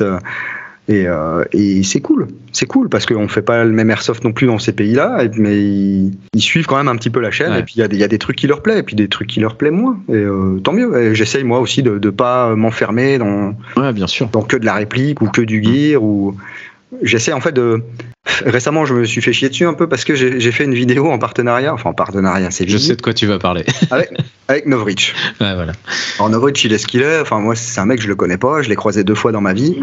Euh, c'est à peine s'il m'a dit bonjour parce que pour lui je suis un caca, il ne me connaît pas. Voilà, c'est comme si, euh, enfin, c'est comme si toi tu, tu croises, euh, je sais pas, ton idole de ta jeunesse, quoi, mm. et en fait tu dis bonjour, enfin, le gars il en a rien à taper, quoi. Mm. Il a je sais pas combien de millions d'abonnés, lui pour pour le coup, il, gagne, gagne, sa vie de ouf. Et apparemment c'est pas forcément un, un, mec très très euh, droit dans ses bottes, on va dire. Voilà. C'est un petit peu. euh, apparemment, c'est l'argent, c'est des trucs comme ça. Moi, j'en sais rien, moi. Moi, quand il y a quelqu'un qui me contacte, qui me dit j'ai un truc euh, que tu peux mettre sur un masque, que tu peux fixer sur ta tête, et c'est un ventilateur, et ça peut virer la buée, bah, Hmm. Ouais, moi, ça m'intéresse de le tester. c'est clair, c'est intéressant, bien sûr. Après, ils te disent, euh, bah, tiens, si tu veux, on a un programme euh, de de de- d'affiliation, euh, on peut te filer un lien, et puis si les gens ils achètent quelque chose sur notre boutique, et ben toi, tu as un pourcentage. Bah, je dis, moi, mon premier truc, c'est, ouais, mais est-ce que il y a un. Alors, la, ré- la- leur réponse, par contre, a été vraiment euh, pas, pas française. C'était, euh, est-ce que je peux avoir un code réduc pour mes abonnés? Quand ils viennent sur, sur votre boutique, voilà, qu'ils puissent avoir un petit, un petit bonus, quoi. Ouais. Et eux, ils m'ont répondu, ben, leur bonus, c'est de te soutenir. Euh, Ouais. mec, t'as pas compris. On, Non, on est- en France on- ici, hein. On est en France là. Euh, je, je veux dire, le mec, il va pas venir t'acheter une réplique à 400 balles juste pour soutenir ma chaîne. hein. Non, c'est clair. Euh, mais bon, et, et puis bon, après, on t'envoie des messages pour te dire oui, mais Novrich, il a fait ci, il a fait ça. J'en sais rien. Et, Hmm. et, et puis bon, de toute façon, après, moi, j'ai j'ai refait un petit mail. euh, pour dire ça y est, la vidéo est sortie. euh, je pensais pas me prendre autant de sauts de merde euh, en citant le nom de Novrich et tout machin. Euh, J'ai pas eu de réponse. donc, je Ah pense ouais que c'était peut-être la première et la dernière collab. Avec eux. c'est pas grave, c'est pas grave. Moi, sur le coup, ce qui m'intéressait, c'était de, de faire une review de, de ce truc anti-buée là, et puis de, de le tester, de voir si ça fonctionnait. Mais après, tu vois, par exemple, tu dis ouais, Novrich, c'est l'argent, etc. Mais même ça, tu vois, ça moi qui suis aussi sa chaîne, ça me pose pas vraiment de problème. Il y a pas de, il, il- il y a pas de problème à apporter quelque chose, à, apporter sa proposition. Si les gens la lui achètent, c'est que les gens sont contents de le faire, quoi. Enfin, ils, ils veulent personne. Tu vois ce que je veux dire? Alors ça, je, Après je sais pas, rien apparemment, il y a peut-être un manque Ouais, d'éthique ouais. ou de trucs comme ça. Moi, Ça, je- sais rien. J'ai j'ai pas les tenants, les aboutissants, on m'a juste rapporté quelques, quelques, quelques histoires. Et après, voilà, moi, je suis pas dans le, dans le secret des dieux, hein, je, je l'ai pas vu faire ou quoi que ce soit. Euh, Il y a des gens qui sont vachement mieux renseignés que moi, parce qu'apparemment, Mm. voilà, ils ont plus de temps à passer sur les, sur les réseaux sociaux que moi. Mais, euh, mais voilà, moi, ce qui m'intéressait, c'était euh, bah, présenter ce truc euh, qui pouvait aider euh, des joueurs, peut-être à- qui étaient embêtés par la buée, euh, Ouais, à, carrément. à- à avoir moins de buée. Mhm. Ouais, c'est ça. Il y, a- rien de. Voilà. Sur YouTube, la représentation de l'airsoft en général, c'est du putaclic et des trucs un peu hard euh, qui représentent vraiment pas la réalité de, de, de- de la discipline. Euh, Qu'est-ce que tu penses justement de, cette représentation euh, de l'airsoft sur YouTube, toi? Mais après, c'est des vidéos qui font des vues et qui, qui marchent bien. Donc euh, les gens qui font ce genre de vidéos, bah, ils se disent bah je vais continuer. Mhm. C'est-à-dire, euh, si tu fais une vidéo avec un titre euh, euh, j'ai mis euh, trois billes dans les boules d'un cheater, forcément euh, tu ça va cliquer parce que rien. Ouais, bon, c'est le clair. mec qui a envie de voir le cheater se prendre des billes dans les boules. Mhm. Euh, Il y a des mecs qui en font leur fond de commerce. Ouais. Et, et- et ça marche super bien. Donc, bah, pour- pourquoi s'en priver? Alors moi, j'ai essayé de faire un peu de putaclic.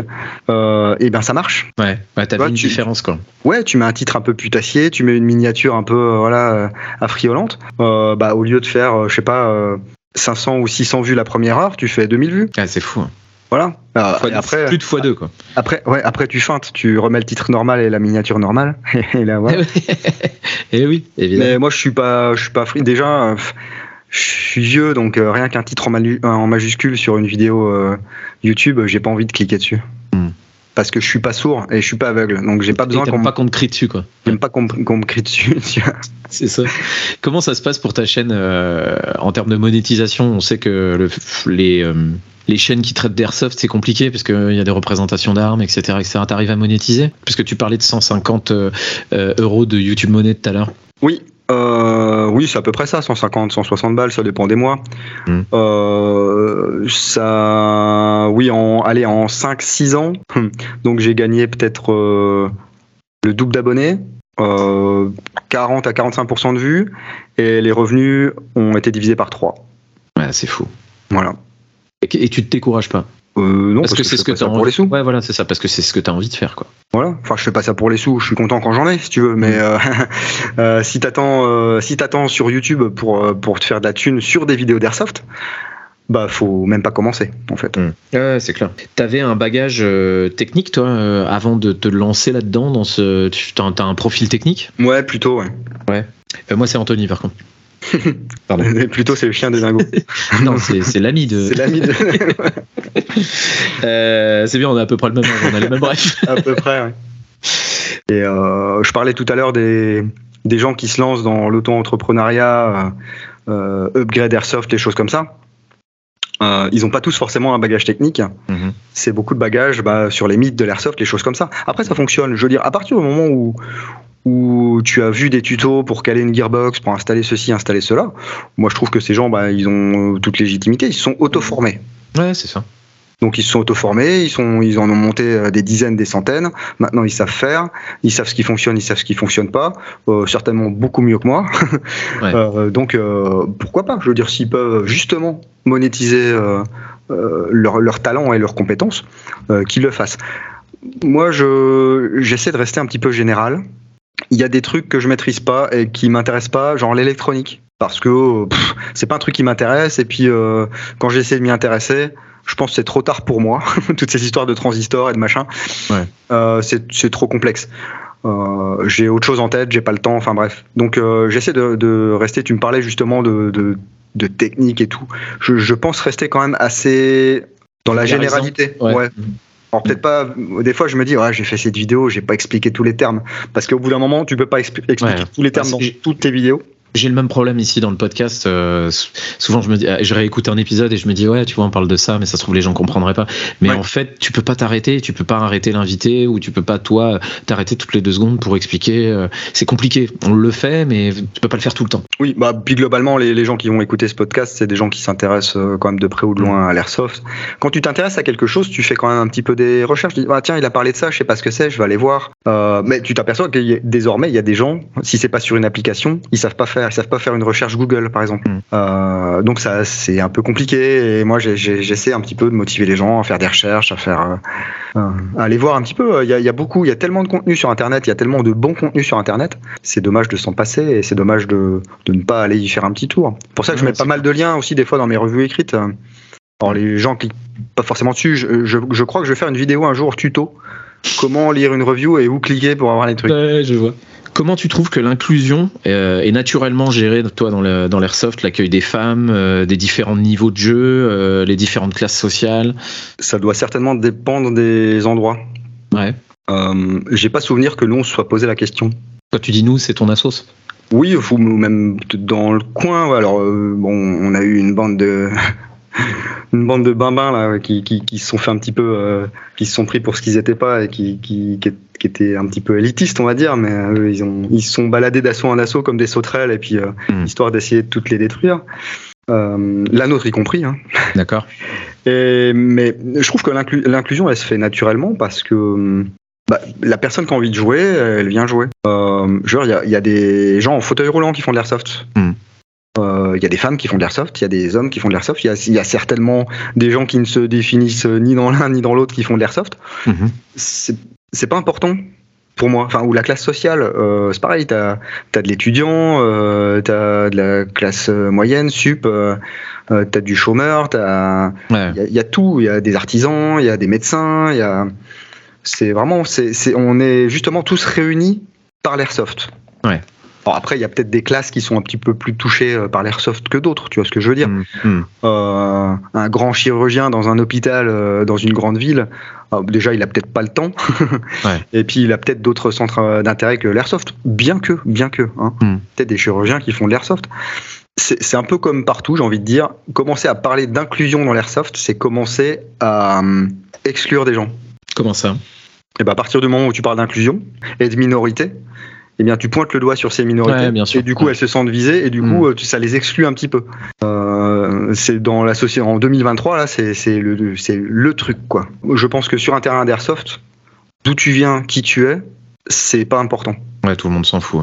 Mm. Ce qui est important, c'est euh, ton implication dans le jeu, la manière dont tu vas jouer et, le respect des règles de sécurité et, tout ça quoi. Tu trouves que ça se gère assez naturellement, que les choses se font euh, se font naturellement quoi. Bah, assez, oui. Nous, on a eu un peu de tout. On a eu des femmes, on a eu des hommes, euh, on a eu, euh, on a eu des couples, on a eu des couples qui se sont faits, on a eu des couples qui se sont défaits. On a un peu toutes les classes sociales. On a peut-être eu des gays, on a peut-être eu des trans, mais hmm. En vrai, on s'en fout. Ah ouais, c'est clair. Parce que euh, bah, quand, quand tu es en zone neutre, euh, bah, ça, enfin, moi, je, en tout cas, à mon niveau, hein, je suis peut-être, euh, je suis peut-être, comment dire, innocent, voilà. Hmm.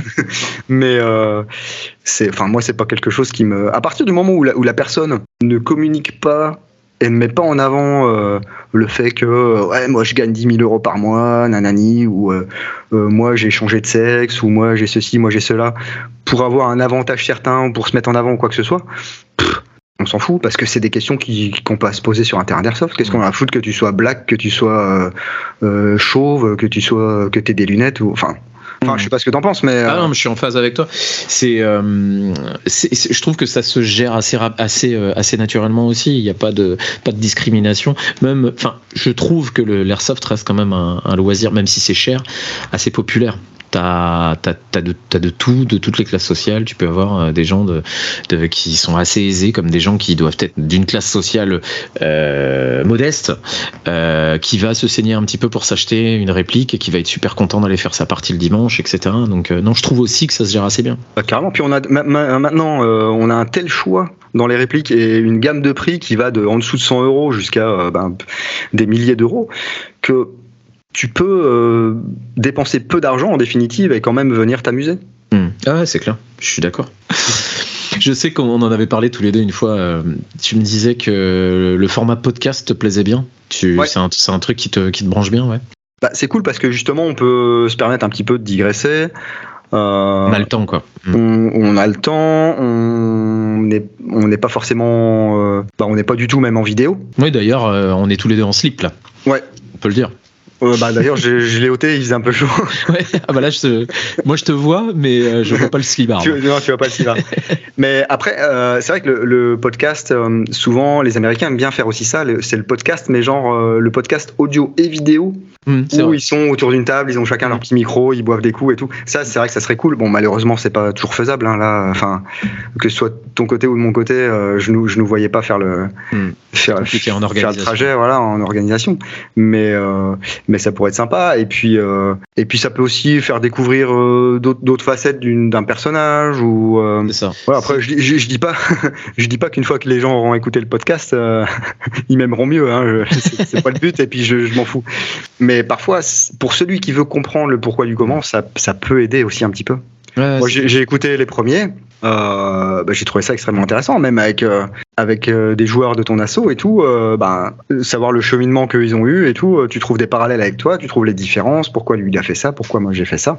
Mm. Et c'est super sympa de s'intéresser euh, aux gens en fait. Ouais, c'est ça. En fait, bah, c'était, c'est, c'est, c'est le concept un peu du, du truc, c'est de s'intéresser à l'invité euh, à travers la passion de l'airsoft, mais c'est de s'intéresser à la personne et lui donner l'opportunité de d'échanger sur son parcours, etc. Parce qu'on a tous à, enfin, c'est super intéressant de savoir pourquoi, comme tu dis, euh, il a pris tel virage, pourquoi il a pris telle décision, etc. Moi, c'est ce qui m'intéresse, c'est les gens, tu vois. Donc, euh, c'est quoi tes, pro- tes prochains projets à toi? J'ai jamais rien de défini. En fait, je vais au, au gré du vent, là où ça me porte. Ouais. Euh, quand je vois un truc qui me plaît, ben, euh, je l'achète. Quand on me propose des trucs qui me plaisent, ben, je les prends. Ouais. bah là, le, le- le gros truc, ça va être, ça va être l'IWA, justement, hein, ce salon là Ouais. à Nuremberg, euh, où je vais pouvoir. euh, J'y suis pas allé depuis 2019. J'ai fait six Covid éditions oblige. auparavant. Ouais, Covid oblige. Et puis l'an passé, ils l'ont fait, mais il y avait vraiment peu de gens qui sont venus. Euh, pour te dire, en 2019, il y avait plus de 1300 exposants. D'accord. Là, je crois que cette année, c'est à peu près 900. Ok. Et l'an passé, je sais pas s'ils étaient 4 ou 500, tu vois. Ah oui, ça, ça Ouais. réduit comme euh, peau de chagrin. Et oui, donc là, il y a les, Ia- les Asiatiques qui sont de retour aussi cette année, donc c'est intéressant parce que ça me permet de rencontrer, moi, des gens avec qui je, je, je travaille, entre guillemets, euh, toute l'année. Hmm. Les gens de chez Estec, les gens de chez euh, Raptor, les gens de chez Arcturus. Euh, Enfin, c'est super intéressant euh, bah, de discuter avec eux en direct. Ouais, c'est clair, c'est clair. Et puis bah, tous, les, tous les stands, hein, euh, que ce soit Cyber, ASG, euh, King Arms, euh, j'en passe et des meilleurs, hein, ils, Mm. ils sont là et ça, te- ça te permet un petit peu de discuter un petit peu euh, avec eux. Je dis beaucoup un petit peu. Hein. Ouais, non, mais c'est pas grave. Et, euh, Je mettrai des bips. J'aime bien ça. bip. truc insupportable pendant deux heures. Et puis c'est rigolo parce que euh, il y a aussi des gens qui te contactent pour te dire, euh, hey, on a vu que tu venais, euh, euh, est-ce qu'on peut caler un rendez-vous quoi? Ouais, c'est top. Mm, Bah, c'est top. Et puis tu, tu te dis bon ben le, le travail. euh, bah, au bout d'un moment, si- s'il n'est pas forcément reconnu par, par tous les, air- les airsofters, il est reconnu euh, au, moins moins par, certains, professionnels. par certains professionnels. Ouais. Même si moi, ça change pas mon, mon point de vue sur, euh, ben, je fais ça pour le joueur avant tout. Que tu, tu me fileras pas un chèque de 1000 balles pour que je dise euh, que ta rougne en balsa, là, euh, elle tire des billes à 400 mètres, tu vois. Hmm. Ouais, ouais, c'est clair. Non, c'est super important de le dire, que tu que es quelqu'un d'authentique, etc. Parce que euh, je pense que c'est ce que les gens viennent chercher sur ta chaîne. Quoi. Ouais, mais tu sais, t'as beau le dire, euh, voilà, t'as toujours des détracteurs, on en parlait. Bien sûr, ouais, Mais c'est pas grave, ces gens-là, si ça les intéresse pas, s'ils ont rien d'autre à faire dans, dans leur vie que, que de déverser des, des seaux de merde, bah, pff, moi je suis content de les aider à avoir une vie euh, euh, épanouie, tu vois. Ouais, c'est ça. T'as des recos à nous faire Euh, Des marques, du matos, euh, des films, des séries, podcasts, n'importe quoi? Tu parlais de Cœur Noir tout à l'heure. Ouais, bah Cœur Noir, j'ai j'ai assez bien aimé. Mhm. Enfin, ça m'a touché, voilà. Ouais. Euh, pour des raisons diverses et variées. Et j'ai bien aimé, on a regardé une série là, ça s'appelle Cléo Ok. sur, sur, Netflix, Ok. qui, est, qui mêle un petit peu. Alors c'est allemand, hein. Ouais. Bah, faut aimer les faut aimer les séries allemandes. Ouais, faut aimer les séries allemandes. C'est pas d'Eric, hein. C'est ce que j'allais te dire. c'est un, peu plus fun. Et c'est situé aux alentours de, de la chute du mur de Berlin. C'est un peu une histoire de- d'espionnage avec euh, Ah cool. une, une assassin de la Stasi qui se retrouve, enfin bref, euh, dans des histoires un petit peu euh, abracadabrantesques. Mhm. Et euh, c'est pas très long, je crois qu'il y a 8 épisodes. Et euh, ça se laisse bien regarder. Enfin voilà, moi c'est un truc, voilà, c'est, ma cam, un peu, euh, un peu d'humour, euh, d'humour décalé, un peu d'action, euh, du, du what the fuck. euh. T'as déjà vu la série euh, Au service de la France Tu parles d'humour euh, décalé? Non, T'as jamais vu ça? C'est sur les services secrets français dans les années 60, je crois, enfin, ou dans ces eaux-là, où c'est complètement décalé. C'est une poignée d'épisodes aussi. je te conseille de regarder ça, c'est très marrant. faudrait que je vois ça. J'aimerais bien voir aussi le bureau des légendes, j'ai pas eu le temps de m'y mettre. Et pareil, ça c'est un truc qu'il faut que Mm. je fasse aussi. Et qu'est-ce qu'on peut te souhaiter pour, pour l'avenir? Une bonne continuation. C'est tout Bah oui, que tu veux me souhaiter d'autre Euh, La santé Ouais. hein. Parce que là, j'ai entamé la deuxième partie de ma vie, n'est-ce pas? Ouais. Donc euh, voilà, hein, entre les examens de la prostate et puis les coloscopies euh, tous les six mois, euh, je peux dire que Tous les six mois, tu t'es fait arnaquer. hein. C'est plus un trou de balle que j'ai, hein, c'est le tunnel. C'est euh, l'Eurostar. C'est l'Eurostar. tunnel sous la manche. Mais non, non, bah, pff, ce qu'on peut me souhaiter, de continuer comme ça, voilà, de trouver peut-être un peu plus de temps, mais ça, ça va peut-être se faire un peu plus tard dans l'année, et puis, puis de continuer à kiffer. Ouais. Voilà. C'est super important. Je, je, je, je pense que j'ai un peu moins la passion du jeu qu'au début, Mhm. mais j'ai toujours autant la passion du matos. Ouais. La découverte. Euh, recevoir un colis, chez moi, c'est la fête, quoi. Ouais, je suis pareil. Je suis jamais blasé, tu vois. euh, même si c'est, euh, je sais pas, j'ouvre un colis, il y a deux patchs et puis, euh, et puis un brassard, je suis content. Ouais, t'es toujours un peu excité par le, par le truc, quoi. Voilà. Alors, c'est peut-être après un problème psychologique, hein. Très probablement. Une histoire de compenser quelque chose, C'est ça. une vie de merde ou, je sais pas, mais, mais non, bah, continue comme ça et puis, euh, et puis pas me faire ban euh, de je ne sais où. euh. Ouais.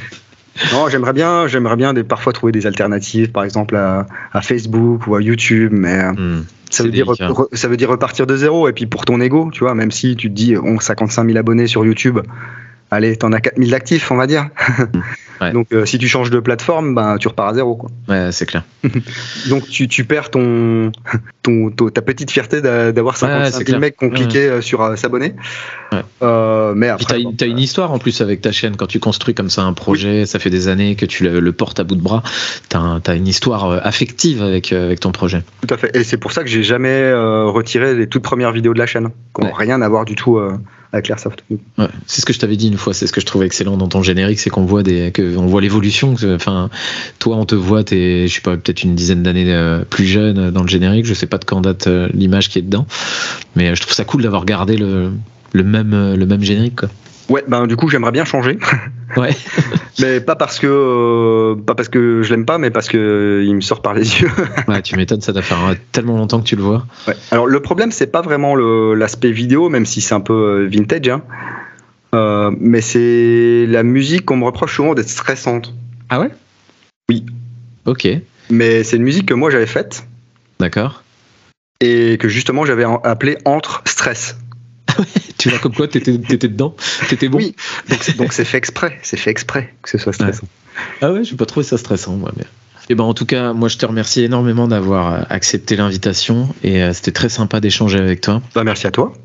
Et puis, euh, qui sait, on, se reverra peut-être euh, dans un autre format dans, le podcast. Il y a pas mal de choses à venir, j'espère. Donc, euh, et les gens peuvent, doivent aller voir ton travail parce qu'il y a beaucoup de belles choses sur ta chaîne. Donc, moi, je les invite à, aller y faire un saut.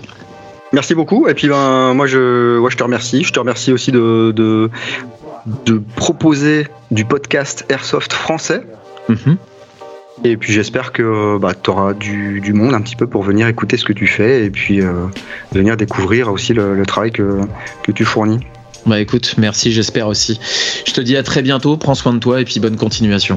Merci, à bientôt. Allez, salut. Tactical Cast est maintenant sur Instagram. Vous pouvez nous retrouver sur @tacticalcast. Merci d'avoir suivi ce podcast. Je rappelle pour terminer que l'airsoft est un loisir et qu'en aucun cas c'est une apologie de la violence ni même un amour caché pour la guerre. Nos propos sont évidemment en lien avec l'airsoft, seulement avec l'airsoft. Qu'aucun amalgame ne puisse être fait, ici personne ne se prend pour ce qu'il n'est pas, pour un militaire ou autre. Merci d'avoir suivi ce podcast, n'oubliez pas de vous abonner sur vos plateformes de podcast préférées, nous allons faire en sorte de proposer du contenu régulièrement au temps de notre passion commune. En espérant que ça vous ait plu, c'était Cano pour Tactical Cast. Peace.